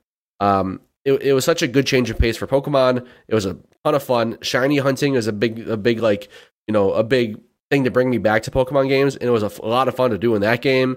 Um, Legends Arceus, man, like what a, what a year for Pokemon. I, I, it was tough to decide between this and Scarlet and Violet because Scarlet and Violet were like the best mainline Pokemon games in a while, but they were super broken, like super super broken. And I think how different Legends Arceus was was the reason I'm like I, I just got to give it the nod. I got to have a Pokemon game on this list because I had so much fun. I probably put together between Legends Arceus and, and, and Pokemon Scarlet. Uh, no, Violet. I played Violet. Um, probably like 120 hours, like a good 60 hours each. So much fun. Uh, th- th- they deserve to be on this list. One of them at least, and that, that's my choice. dude, I remember early in the year, just I think I was playing Uncharted at the time, just having that up, and it was Friday or Saturday night. You'd have the stream going with that, and I, it was so much fun. And I'm I'm not I'm not a Pokemon guy at all, but I had a lot of fun, even just the few hours seeing what you were doing there and ha- hearing friends talk about it. And I'm you know I'm happy that it, it made this list, if for no other reason than it felt like ages ago that that came out now. yeah, it was, it was January. good start Yeah. to the year. January. You Yeah. know, I love I love Pokemon, and I was so excited for that to come out. And then I still am going to go back and play it. It's still on my list of games I need to get to because I own up my Switch. But part of my issue with it is I'm a completionist, and the Pokédex it got overwhelming to me because I felt like I needed to do everything in that area before I went to another area. And it was just I got so distracted that I went Yeah. to put it down. I forgot why I was playing it in the first place. It's tough to play it like that because like Oh, the Pokedex is not the reason that you're progressing. Like, you have to just like Right. you have to see that as a side task where it's like, all right, I'm, I'm going to chip away at that as I do the main, the, you know, the main task. And I can go back later on if I want to, but I'd still, Oh, now that I know, sure. I'm gonna do it. Yep. So do it, It- the right it- way. it's not a perfect game. Like it, it, it suffers from like the traditional like, dude, this is ridiculously dialogue heavy and there's no voice acting, and I'm just so sick of pressing A. I just don't care what you're saying right now, and like I just don't want to press A anymore. Like it's it's a problem, and like more in this game than other Pokemon games, where like super exposition heavy and not interesting dialogue in in a lot of parts. Like you know, there's a decent story hidden somewhere in there, but not perfect. But for a Pokemon game, the gameplay loop super fun, deserves to be on my list. Game number three for me. Uh, probably no surprise to you guys. A game I feel like I, I waited forever for. Um, and I'm happy it came out and was a quality release. It looked good. It felt good. It was a, a fun experience, top to bottom. Uh, but Lego Star Wars, the Skywalker saga. So yes, it's Star Wars. I love Star Wars. Blah blah blah. I'm biased towards a lot of that. I actually think this is a very quality Lego game. Uh, you've got the tried and true Lego formula that has been tweaked over the last 10 years or so with all these very famous franchises. This is the one that changed things, though. This was almost like from a third person perspective as opposed to the top down approach that you've seen throughout those last 10 years. And what better way to do that than with Star Wars? Clearly, a lot of time and detail went into this game. It is one of the deepest games out there, let alone Lego games. You could, without having a plan, probably sink anywhere from 80 to 100 hours into this and not finish this 100%. It just keeps on going. If there's a planet in Star Wars, it's in the game. If there's a character in Star Wars, if there's a special outfit that they wore one time, it's something you can unlock in the game. There's Clone Wars, there's Rebels, there's Mandalorian, there's Book of Boba Fett. Everything is in here. Now, from a level standpoint, it's episodes one through nine, which is such a fun way to play through these. Of course, I chose to play four, five, six, one, two, three, and then seven, eight, nine because, you know, I'm, I'm not a monster. But going through that and seeing the spin that they put on this franchise, as they always do with Lego games, it the humorous touch, the family touch, they redid some of the dialogue for these. It's the first time you can play Last Jedi and Rise of Skywalker in Lego Star Wars form. All of it made for a very satisfying and fun experience. It was awesome having my daughter dive in and this be one of the first real kind of games that she played. We sunk probably close to 100 hours into it together. It's family friendly. You can play it by yourself. You can go off if you have a four year old like I do and not have to be tied to the same screen, which was the thing with past Lego games.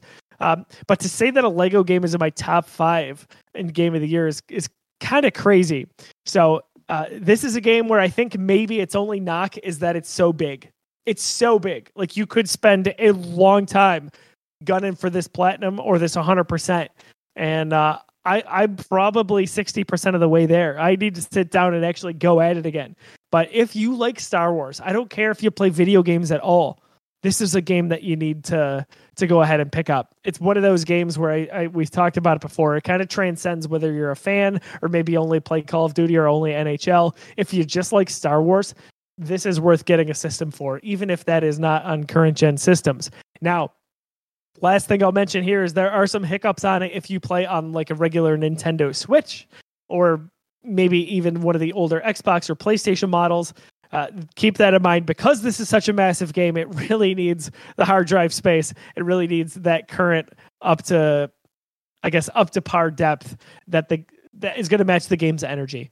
So there, that is something to consider. But if you like Star Wars, you got to play this game. That is without a doubt. This will be my Steam Deck game. Yeah, that's a good. That's a good Steam. Yeah, that's a good pickup and play portable game for sure. Uh, for me, I, I bought this one with the intention of playing with my wife, and like that's that's there's a there's a I say this all the time, but there's a world where that happens, and like I still want that to happen. We just haven't fit co-op games into like our our time yet. Like I, I got games that I want to play with the wife. That's one of them for sure. One of these days, we're we're just gonna be like, not all right. Let, let's not just watch TV. Let's play some games together. That's gonna happen eventually, and that is that's one of the games for sure. That's gonna be.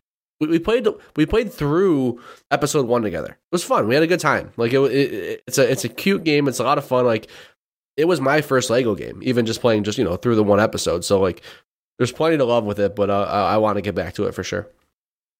Special for sure for a number of reasons. And even if you don't want to do any of the side content, and there's no shortage of it, just go through the movie episodes. There's five episodes per movie.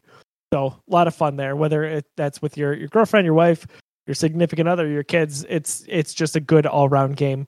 And uh, yeah, yeah, good times. Nitty gritty here, getting down to it. Tim, what's third on your list? Neon White's number three. Neon I couldn't. White, uh, I couldn't. I couldn't have put it. I I struggle with Tunic in that, but I just love that game so much more than I love Tunic. I love Tunic, but I loved Neon White. I Yeah. would almost. I I thought about putting it above God of War. That's how much I loved it. Wow. I mean, like, dude, it, it's one of those gameplay loops that's just stupid good. Stupid good. So All right, gents, here we go. Top two. Interesting because I've got some games in my head. And I'm, well, there's an explanation for why Tim doesn't have one of them. But John, two. What do we got? Oh, hang on, John. You're oh, on mute. the suspense. The suspense, He did Joe. it on purpose. I did. I did. Joe, you haven't seen my Should I list yet, freeze right? on purpose? Yeah, you should. Looking Okay, good. go. Looking good. You, you haven't seen my list yet, right, Joe? You didn't see the TikTok. No. You, you kept away from it. I think you're going to be very surprised. I think you're going to be very surprised. Uh, my number two game of 2022 is Cuphead, the delicious last Dude, course. what? Yes, and I know your shock is And I only that say that because you're missing one. I know, I know. So before oh I gosh. before I dive into Cuphead, yeah, Horizon Forbidden West is not on my game of the year list. It's not in my top five. Dude, Isn't it's bizarre? we'll, we'll talk about it. I know, I I know it's on Joe's list. I know Joe's going to get to it. Um, so we'll have that discussion when Joe talks about that game on his list. I, I, I can only assume. Uh, for now, we're going to talk about Cuphead, the Delicious Last Course, the DLC, if you would. Um, wow, wow. The Cuphead as a whole package is just. It, it's it's unreal that this game exists. The fact that this game is hand animated, the fact that it's just so hard, but it, you just want to keep playing. You just want to learn what you did wrong. You know what you did wrong. You press the button at the wrong time. It's so simple. It's so binary. There's nothing tricky about Cuphead. You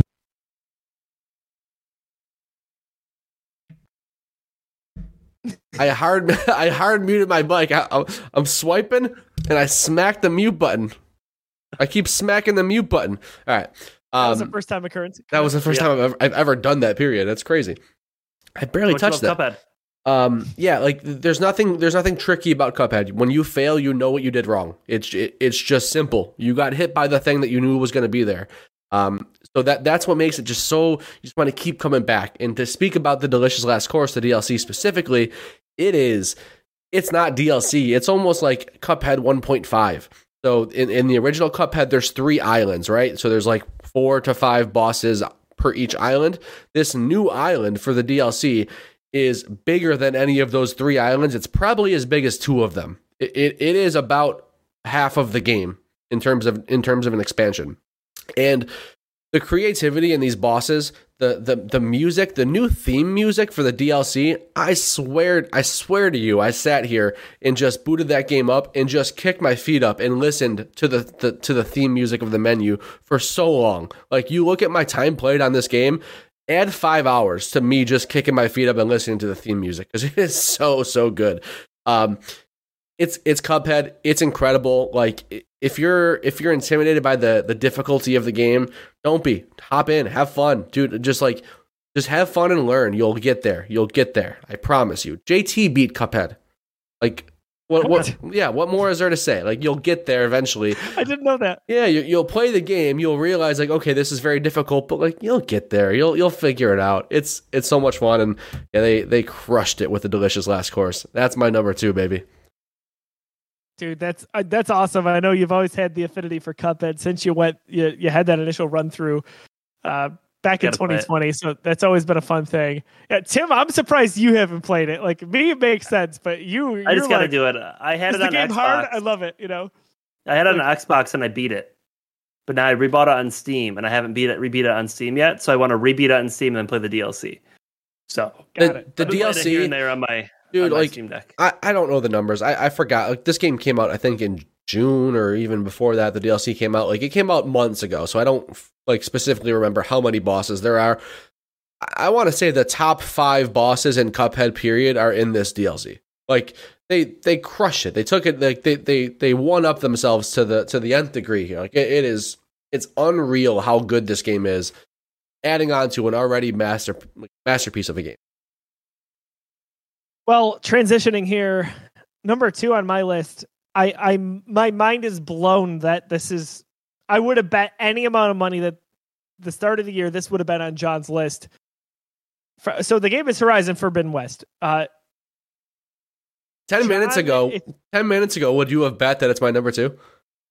yes. Yeah, I figured you would. I figured you would. So with if you go into 2022, uh, John was the Horizon guy. If you're talking about me and John, he loved uh, Zero Dawn. It's funny how Forbidden West is now the default in my brain. I almost But said the same thing. yeah. I, I almost finished the sentence for you with the wrong answer. It's I, I combined them at one point in the year. Forbidden Dawn. So, yeah, Forbidden. The first one in the series a few years back, John even had said he didn't think it was getting enough attention. How much he loved this game. Tim was was playing it on uh, on some of our live streams. I always thought it was good. I, I liked it. It was fine, but man, and then uh, t- you know? Turn that one step further. I was the God of War guy. The two like I was like, this is I cannot wait. Ragnarok, I'm there tomorrow. What happens? We get to the end of 2022. I've got it second on my list, Horizon. John beats God of War before I do. What a funny turn of events that it, it was the same thing. You beat her. You beat uh, Forbidden West Yes. before I did. Weeks before. Like I remember. Rec- Quickly. I remember re- recording probably two episodes of Busy Stick, saying like, "Ah, I still haven't beat Horizon. Like I know I'm gonna get there. I know I'm loving this game. I'm gonna get there." And you'd already given your recap two weeks ago. Fast forward to fast forward to Ragnarok. I beat that game in three days, and you're like, "I'll get there. I'll get there. I'll get there." Dude, the pressure it puts on you. It's like, oh my gosh, I can't like talk to John fully. It like oh, I'm gonna be like 90%, you know? So Horizon Forbidden West, let's talk about the game. I also platinum this. Rashawn, you'd be proud of me for that. I love this game, man. Like it again, I a lot of times you associate things you play or watch or listen to with events that go on in your life, I think. So yes, in the middle of all this, my, my daughter Nora is born. But the game itself, I really, really loved. Like it took everything from Zero Dawn and made it better. The story was better. The gameplay, traversal, side content that I cared about all of a sudden, like challenges, it, all of it was just so wonderful. And then at that point, I knew that that was probably a lock for my top three, if not top two. I, you know, I didn't know how a few things would fall. I assumed God of War would, would also be in there, but that was a sure bet for me. And I gotta say, that made me a lifer of a fan with the Horizon franchise. I cannot wait to go back and, and play the first one again to platinum that one. We think we might be getting a PS5 version of that. Like all of it. I just I can't speak to how special this experience was for me and how I thought it really built on that first one and truly made it better. And it's one of the few real open worlds that I cared about seeing every corner of that map. And I- kudos to Guerrilla and the team over at Sony for making this happen at PlayStation Studios, I should say. Uh, but Horizon Forbidden West, a strong second on the list for me. And in many years, other than this, probably would have landed number one for me. That's so uh, to say it's not uh, on either of your lists is I don't think really a deterrent to the game. No, I, I want. just more of a surprise to me than than anything else. I figured it would be. I I just want. haven't played it. Yeah, that that makes a lot of sense. It would sense. have been number three if I played it. Tim's got the easy explanation for sure. Yeah. By the way, I'm not blaming John at Oh. all. Those are great games that he's mentioned. It's just I only say it's funny because coming into the year, like Horizon, that like I'm like that's John's game. You know that that's the guy. But I Anyway. I, I want to chat about that. I want to talk about why Horizon Forbidden West is not on my top five game in the year list. If we're doing a top six, it's there, baby. Like it, it's right there. yeah, Um, and it's not like you just said it. It's not a deterrent on what the game is. I look at this list and like I can't leave any of these games off. I cannot. I cannot discard Marvel Snap. I cannot get rid of Neon White. Pokemon had too much of a year and means too much to me. And Cuphead is just. It's just one of my top three to five games of all time, and this DLC was just the icing on the cake. I can't leave any of that off. We haven't gotten the game of the year, but yet, but we all know what that is if you you know any of us, right? Um, so you, you you talk about the odd man out, and that odd man out is Horizon Forbidden West. I, here's the thing. For, here's the thing for me. It was a slow burn. I thought the beginning of that game was a drag. As somebody who had just played the first game, I, or who who had who had already played the first game, I thought they were they were spoon feeding me too much about getting back into this world. Like I'm relearning things, I'm rehashing dialogue about the game that I played. Like just show me a cutscene. Just show me a 30 second cutscene, like telling me what happened in the game before. Like I don't need to go on a literal quest to have a conversation with the king of this town that I, you know, saved a couple hours ago in this previous game. Like I don't need that, right? Like I thought it was I thought it was a very very slow burn, and by the time we got into the open world, I'm like, okay, this is great. Everything is better. It's beautiful. The traversal's better. The enemy variation is better. Of course, everything is better. I just I don't know. It, it must have been my first taste of the just not really digging the opening to that game. I didn't want to do anything else. I just was like, I was interested enough in the story, or I'm like, I'm just main pathing this, and like, I, I don't care what you have to say. I don't care what you have to say. I'm going, I'm going west. I'm literally going west. I'm going to the Golden Gate Bridge. You know, like I'm heading that way. Um, and then at the end, the story took a turn that I like wasn't really like digging. I, I don't want to get into spoilers, but like the it was always a weird story. You know, it was always a bit more sci-fi than I expected it to go. But then all of a sudden, it goes to like the most bizarre sci-fi you could ever possibly imagine, which isn't really what I thought the first game set up. I thought the first game set up a more grounded, real life, this could happen story. The second game is like, nah, bro, aliens, space, insane sci-fi. I'm like, okay, I had fun with this, but like, it didn't li- it didn't live up to what the first game presented for me.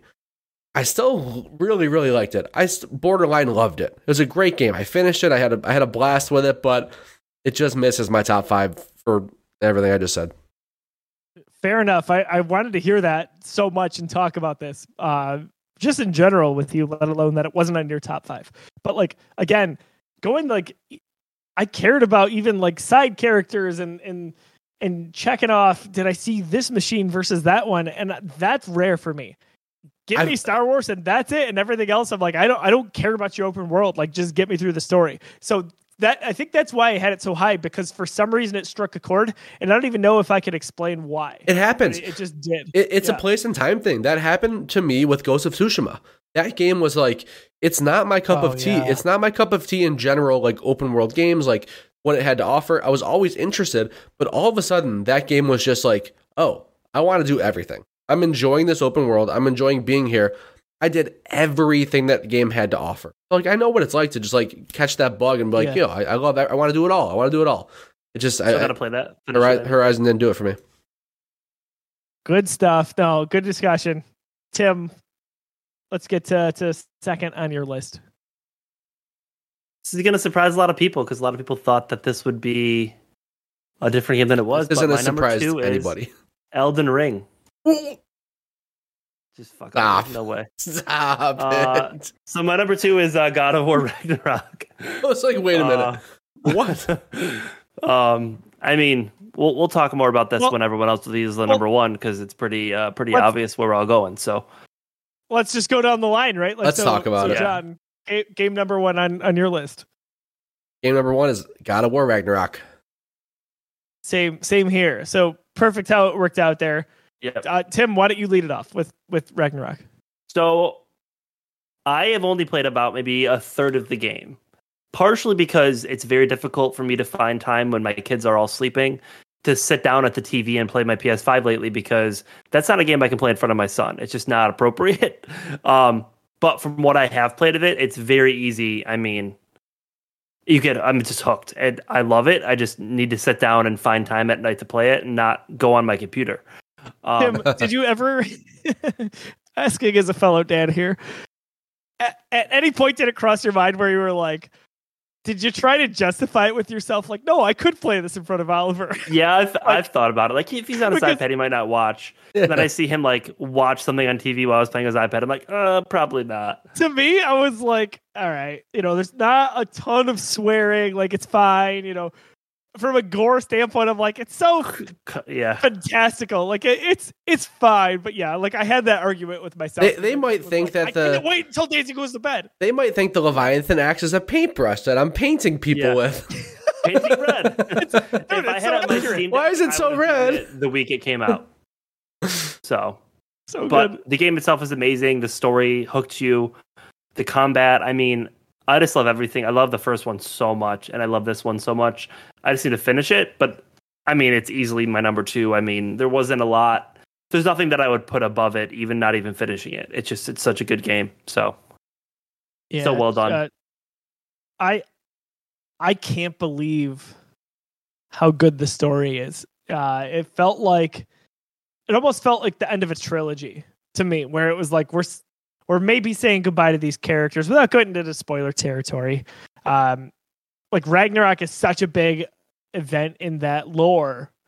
To bring it here, I just I I I love how it pivoted from from Greek to Norse in 2018, and then to like I thought that you could not make a better game than than that from a God of War standpoint, and then we get this one right, and the combat is even better. Like you add in certain weapons. I texted John when I I got the spear, and I'm like, "Are you kidding me right now?" Like it just keeps getting better, and the way that you again without spoilers you play you kind of partner up with different people in the story that maybe i didn't anticipate it's just special and rashawn he's he said it's the best game of all time i think a lot of people would say that and even if you don't agree with it it's hard to argue it's just so good john thoughts on god of war So I was I think I was 12 to 13 hours through the game when I sent this text message to our, our group thread. I'm like, I think God of War Ragnarok might be the best game I've ever played. And I say that not with it being my favorite game I've ever played. I would still take The Last of Us and maybe even like a Cuphead, like the games that really, really like hit home to me and like my my interests. I'd probably take those over in terms of games that I like better, right? But God of War Ragnarok is just so objectively good. It is just you, you can't play you can't see this game, you can't play this game and not recognize what a feat it is. The the the mix of technical marvel when you're walking through this game, it is like there, there's no game that looks better. It, it's perfect in terms of like what modern hardware is capable of and showing you the the the scene in all of the complaints we had about the first one not enough uh, ver- variety in enemy, not enough variety in um in, in landscape, stuff like that. They addressed all of that. Not to mention the fact that the gameplay only gets better and better. And let's forget about all of that. The story is for sure better than the first one, in my opinion. Like it, it is a much more intricate, interesting, and twist heavy story that's just like leaves you on the edge of your seat. There are multiple twists throughout the story. It's just like mind blowing stuff. Um, it's just everything you could possibly want in a AAA big budget game. It is at times you're sitting down and you are in the middle of this insane battle. You're having the most fun of your life with it with this gameplay. It- It's addicting and you're sweating and you're having fun with the gameplay. And then you sit back and you're enjoying like the most beautiful cutscene and you're in tears. Like the the the the, the constant like I'm into this, I'm doing this, I'm sitting back, I'm enjoying this. Like that's what we play triple AAA games for. We want that polish. We want that narrative experience. There's just nothing better than God of War Ragnarok when it comes to that that push and pull of like I'm playing a good game, a fun game, and I'm experiencing this incredible narrative. I just don't think I could even think of anything to complain about whatsoever with this. And it's just to say it's perfect, which nothing's perfect, right? But like It's this is as close, close, as it man. gets. It's close. like have, can can you think of What's wrong with it? like, what's wrong with it? tighter? Like, you know, you you talked about like on a different scale, Cuphead. You're like, I hey, I died. That's my mistake. There's a degree of that here. Like, it's perfect. It's so perfect the way the ebbs and flows of whether you're swinging the Leviathan axe or you're going back to the the chains of Olympus. Like, all of it is so. I I don't understand how they could make it so No. so well done It's and it, like you said, it's it's beautiful. There, the music. Oh my gosh, the when the that theme hits, oh my da, god. da da, like it's So- so, good. The the antagonist, who I'm not gonna say it out here, is one of the best in gaming ever. I think and it's fair to say John, that before, I think it's fair to say the before I- antagonists are Odin and, and Thor. Like the, we, we we know what we're getting into. The the portrayal of of of o- O- Odin in this game is just insane. Odin is I did like not see the major twist coming. no I- none, like, none, I- none, none yeah. of the few twists. Like yeah, it's him. Yeah, don't don't yeah. There's there's no there's no alluding here. Like there you you will never see it coming. You'll never see it coming. It's so it's so insane. Here's what I'll say is like the the one semi complaint that I've heard about the game is about pacing. And when I hear that, I know what they're talking about. I know which specific sections they're talking about. To me, that's what made this the masterpiece. Slowing down and like sitting in those moments and being with those characters in those in those very specific situations, in those very important situations for three hours, maybe. Broken up in the course of two different sections. Like spe- good time. Did Did this not have blueprints of what worked with The Last of Us Part Two? For, oh, To you, for, like- for sure. For sure. you think about how that spaces out. I, you, me, and Rashawn recorded the one night. I was, Yep. you guys were way ahead of me in part two, and Oh, I I, said it. something where I thought I was getting close to either the midway point or the end, and you both kind of laughed. You're like, Joe, Oh, I Rashawn, remember. I'll never was- forget it. Rashawn goes, Joe, play three hours tonight. And I did. I made sure almost to the minute I played three hours and I was like, got it. And that's when part two hooked me because it was a slow burn that was roughly the same amount of story time, by the way 24 to 28 Right. hours. Exactly. And exactly. They took that and did that with Ragnarok. And can you think of like a, an ensemble cast in a game like this where it's a, you think it's a bunch of meatheads that like no.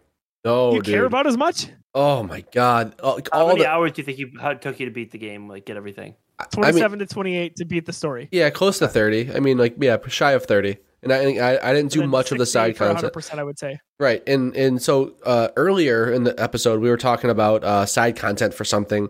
Uh, I think we were talking about Ragnarok actually. In in uh, Rashawn in the chat said there, there's no side content. There's no wasted content. It's all just like extra, very important content. There's like main big stuff that gets revealed via side content. The game is just like I don't understand. I don't understand how they pulled this off narratively. Even after the game, after you've rolled credits, there are things that you need to go do to like really understand the full ending of the game.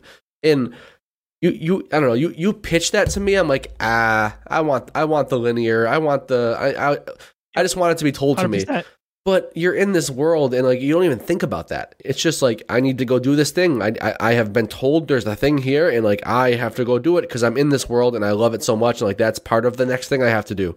Like I haven't even scratched the surface inside content, but small stuff like that where I've heard rumblings or I've, I've you know uh, one of the main characters just mentioned something in a far off land. I'm like, oh, that's important. I want to see that now.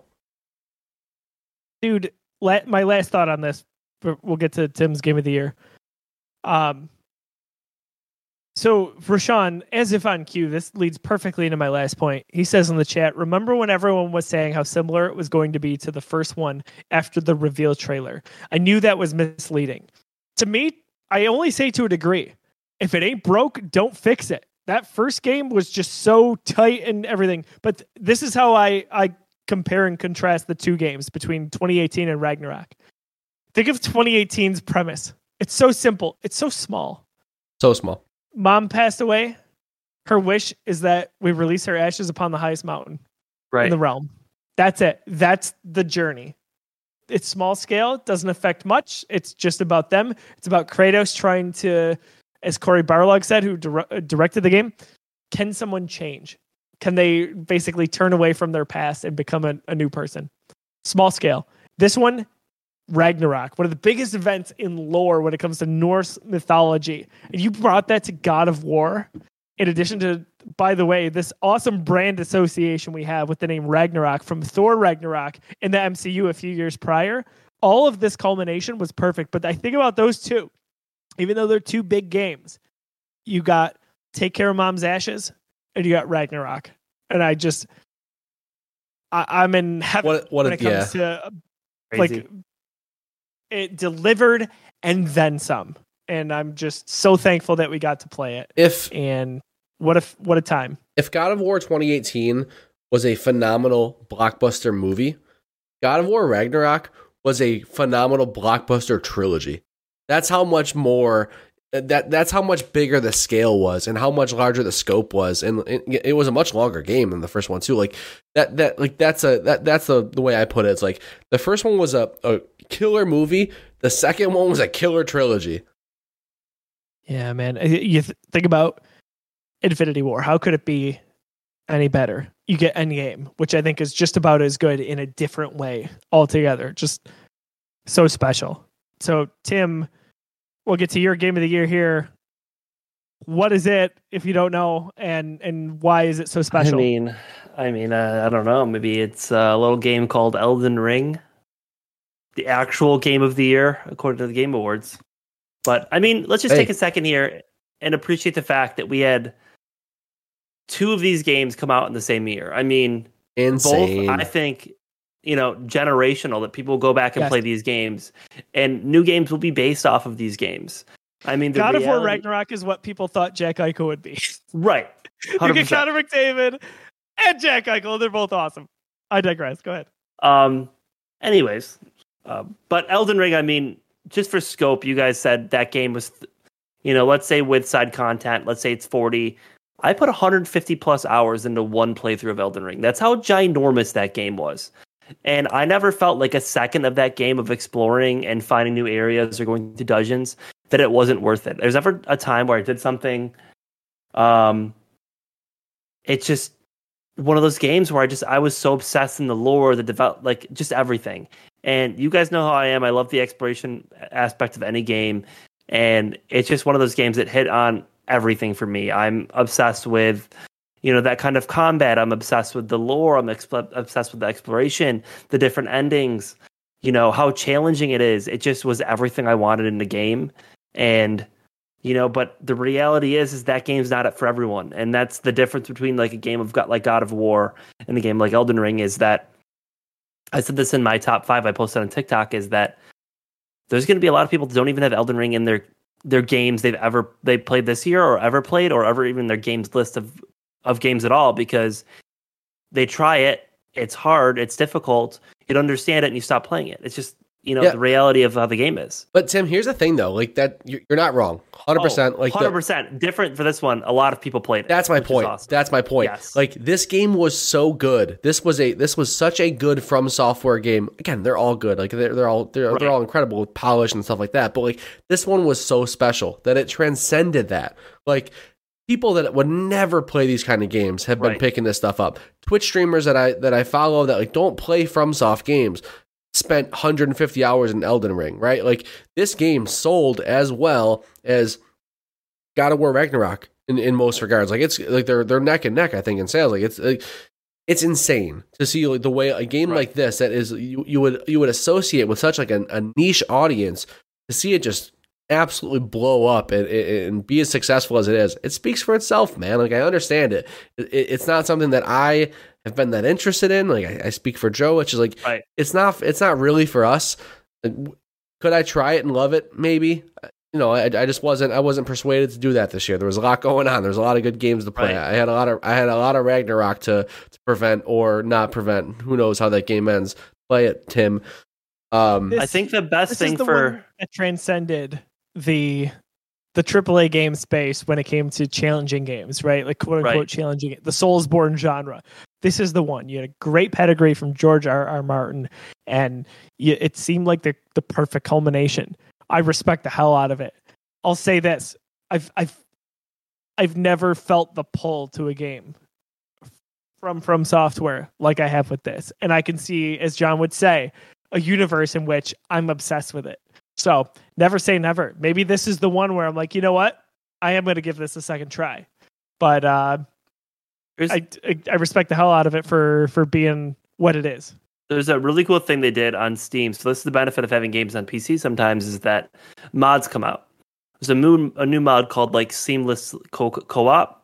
So typically, the way a Dark or a Dark Souls or From Software games work is that when you want to play with someone, you have to physically spawn them into your world. They'll help you complete an area, then they disappear. Um, so you're able to get assistance with your friends on, on beating certain areas, but it's not with every area.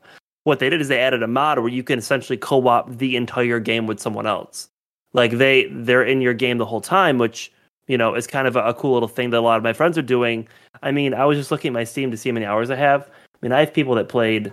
Someone I, I know, him and his buddy, they have 200 hours and 260 hours in this game. Like that's insane That's in one game. It's crazy. That's You're wild. talking Skyrim levels of you're talking Yeah. you're talking multiplayer shooter levels number. Like that's Fortnite numbers. It's insane. It's insane.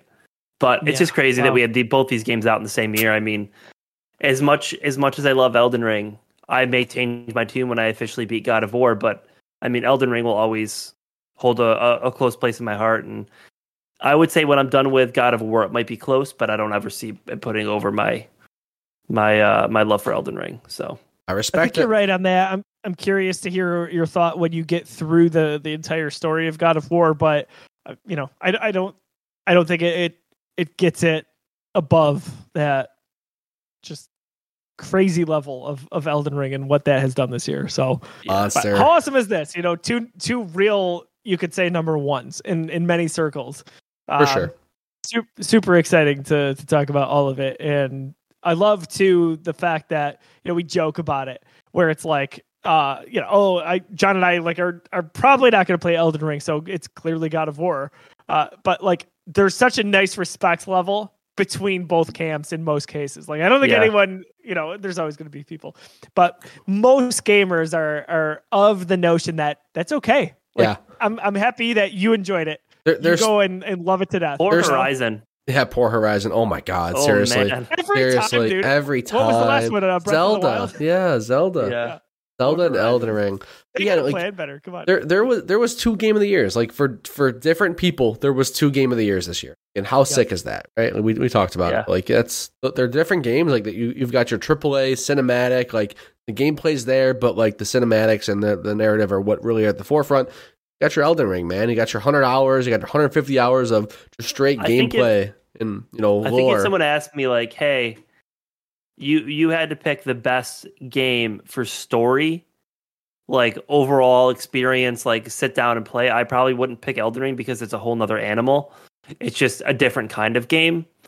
Um, you know, so it's like I said, it could be a toss up. It's just you know, it's it's close. Good year. Good year. Darren, you mentioned there were a few games that you wanted to get to and just didn't. Do you want to run through those quick before we wrap up? there were a lot of games that I wanted to get. To. This was a good year in a in a year where I just did not commit enough time to game. Like that was that's the bottom line. Is like I, I I went back to a lot of comfort food this year. I played a lot of Fortnite stuff like that. Like so, I'll start off with Tunic. I, I wish I finished Tunic. That was a game that like could have made my top five easily. Um, one that like I swore I was gonna play, and I'm so mad I didn't. Was Kirby and the Forgotten Land. I Mm, heard same here. nothing but good things. And that's a game I'm going to play. And it almost seems like a pattern for me where it's like I just kind of sleep on Nintendo games for a while and eventually like, you know, play them and obsess over them. So I'll get to it for sure. But Kirby like could have easily been in this conversation for all of us, I think. Um Cult of the Lamb, that was an indie game that kind of like took the world by storm. That's one that like was super interesting to me. I just I just never pulled the trigger and I never got through it. Um Immortality, that that, that was on like Mm, I would have played that. Right, dude. Like I, I, I gotta get to it. That's on game of the year list. That's on like best performance list for Manon Gage. Like that's that's another one that was that was up there. Um, I think that for the most part, that's that was my list of stuff that like I really wish I would have gotten to. Really wish I would have gotten Dude. to that stuff. I'm happy you said Immortality. That is one that has my interest peaked big time in the last few months. Uh, it's Kirby for me. Like that's the only game I like wrote down. Uh, Daisy and I played that demo. Like there's no tomorrow, and I think that would be a really fun game to go through. I don't. I'm with you. Like I don't know what it is. I'm like, yeah, that game will just be there six years from now, and I'll, I'll get it then. We'll get like there. I need to just go get it. I think the other problem is like Nintendo games never go on sale. Like Yeah. so, is It- it always problem? feels like a new if They game. don't go on sale. Why don't I just get it when it comes out? Because I'm not going to save any money if I wait. But yeah, Kirby and the Forgotten Land is is one that I really want to get to. So if I ever you know see that one down to 30 or 40 in some way, shape, or form, that that's one I'm going to scoop. Take it at 50, Uh, bro. Yeah, honestly, Right. Uh, Tim, anything Oh, for you man. that was just like uh, eluded you this year? There's a lot. I mean, Horizon, um, like you guys said, Immortality.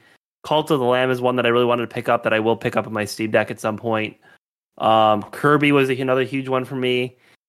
You know, Plague's Tale, the uh, Requiem. Requiem, I got yeah, play both yeah, those games. Um, you know, there's there's a lot. I wanted to play the Quarry, just haven't gotten it to yet. I don't know if I ever will get to that. I mean, there's just there's just so many games. That Ghostwire Tokyo I wanted to try, but I just I heard mixed Oh, reviews, so I ended up playing it. You know, there's just a lot, and I think so. Here's my issue with this year, or this last year, is that it wasn't that I didn't want to play them. I just had different priorities. Now that I had the Steam Deck, my my list changed. Anything that could go on my Steam Deck was on my Steam Deck that I maybe already owned. I mean, God of War, Horizon, NieR Automata, Village. I mean, I played all those last year, and that's not a you know a short list either. There's just so much that I played that you know there's a, there's a lot. There's a, a lot that I want to play still, but I don't know if any of those aside from Horizon, I'll I'll be active to pick up unless there's a lull in something else that's coming out. you know other games I did play that I enjoyed that I wouldn't have on the game of the year list. Um, I, I really enjoyed Shredder's Revenge. Like that's Uh, such me a too. nice callback to to some of those '90s uh, TMNT games. You know, we joke that Stray was on Game of the Year lists. Stray is a better game than some people get it give it credit for, and that it's also not supposed to be on Game of the Year list. So I, what am I saying? Just go play it. It's four or five hours. We have it on our Steam Deck. Our buddy Kyle bought it, so I was Like able four or to go five through that. hours. Yeah, I want to say maybe five for the story, and you could like Hmm. do other stuff, but it is a quick game. Um, so go do that. Like that, that's fine. And then even though we don't really count these, uh, I really, you know, maybe some of the most fun I had last year in gaming was The Last of Us Part One on PS5. Even though it's a game I've played a few times, It's a good we call talked out. about it. That that's a game that you got to go play, whether you played Last of Us or or you haven't. That is, in my opinion, the definitive experience, the definitive way to play that game. no So conversation. go do it, so. for sure. What's that? No conversation about it. Yeah. That's that's the definitive way. I mean, that game looks better than The Last of Us Part Two. Crazy. Does They- they did a, a masterful job on that remake. So go. I, check I really don't know out. if I'll ever play The Last of Us Part Two again in the site. You have to. We will, we'll get there. I we'll will. Get there. Hundred I don't know if I can. I really don't. I mean, that game just We can. We can do it killed together. We can do it together. Don't give it two years. You're gonna get your PS5 version. It's gonna be great. Maybe it happens next year. I don't It- know. it's going to be this year. I'm telling you right now. the wouldn't hype. I mean, it'd be a, a waste of time not to do it. There's no way. Way to capitalize for sure. All right, boys, we're we're gonna skip uh, guess the game just because that was such a long episode. We'll bring that back. Be next off at mid- episode one o'clock if I did it. of uh, of busy sticks. But uh, final thoughts here on uh, on the show. Where can we find you on social media? All that good stuff. Anything to plug for the Geekiverse as well? John, we'll go to you first. What a year in games, man! I'm so I'm so glad that we uh, we finally got to sit down and talk about it. Like, what a what a good list. What a what a good honorable mentions. Like, 2022 was great, as uh, as Rashawn says in chat. 2023 just might even be better. So excited to to see what that has in store for us. Um, if you like if you like video games, you probably like The Last of Us. Watch The Last of Us. Our, our discussions every week. We we just finished recording the, episode one. We're doing this every Monday. We're gonna shoot to be on time because this like means a lot to us. This is this is appointment viewing for us, but it's also going to be appointment recording. Like we want to get this up. We want to talk about it. We want you guys in the comments chatting with us. Check that out. It's gonna be uh, it's gonna be a blast. Well said, Tim. Tim Sale's done pretty much everything, and uh, the only thing I'm going to plug is the same thing John plugged. If you have not watched The Last of Us on HBO, watch it. I don't care if you've seen the show, if you've or seen the played the game. You know, get your family friends to watch it. I mean, it's just so good, and you're missing out if you don't. Um, and join us here when we talk about it because it's you're gonna want to talk about it after watching it. So Good stuff. You can find me on social media at I am Brosaya. For the Geekiverse, you can check us out live. All of our shows stream live on Twitch, Facebook, and YouTube. You can, of course, watch those episode back if, episodes back if you missed them live or listen on podcast services wherever you download podcasts around the globe. Guys, we talked about 2022. We just put a bow on that. 2023. We've got some some stuff happening. We've got Dead Space coming out in the next few weeks. In the next few months, we've got Star Wars uh, Jedi Survivor. We've got Resident Evil 4 remake. Oh, I can't wait for that game. We've got Legend of Zelda coming out. We've got hopefully Suicide Squad coming out. I don't think so, but John and I Hogwarts have Legacy? going on that one. Resident Hogwarts Evil Legacy. 4 remake, Ari four. Final Fantasy, Final Fantasy. I mean, there's a lot of good Okay, stuff coming JT, out. I said that one already. Um, oh, you did? I didn't hear you say it. I mean, I said it first, but clearly, what is gonna what is the conversation going to look like at this time next year for game of the year 2023 what dark horse is going to come out of nowhere to make that top five list? What game are you going to be surprised gets pushed out of the top five? I can't wait to to play through them all and actually have that discussion. So stay tuned with us every week here on busy sticks the Geekiverse's all gaming podcast. For john for tim i'm josiah. Thanks for catching up in the chat. Hope you have a wonderful rest of your evening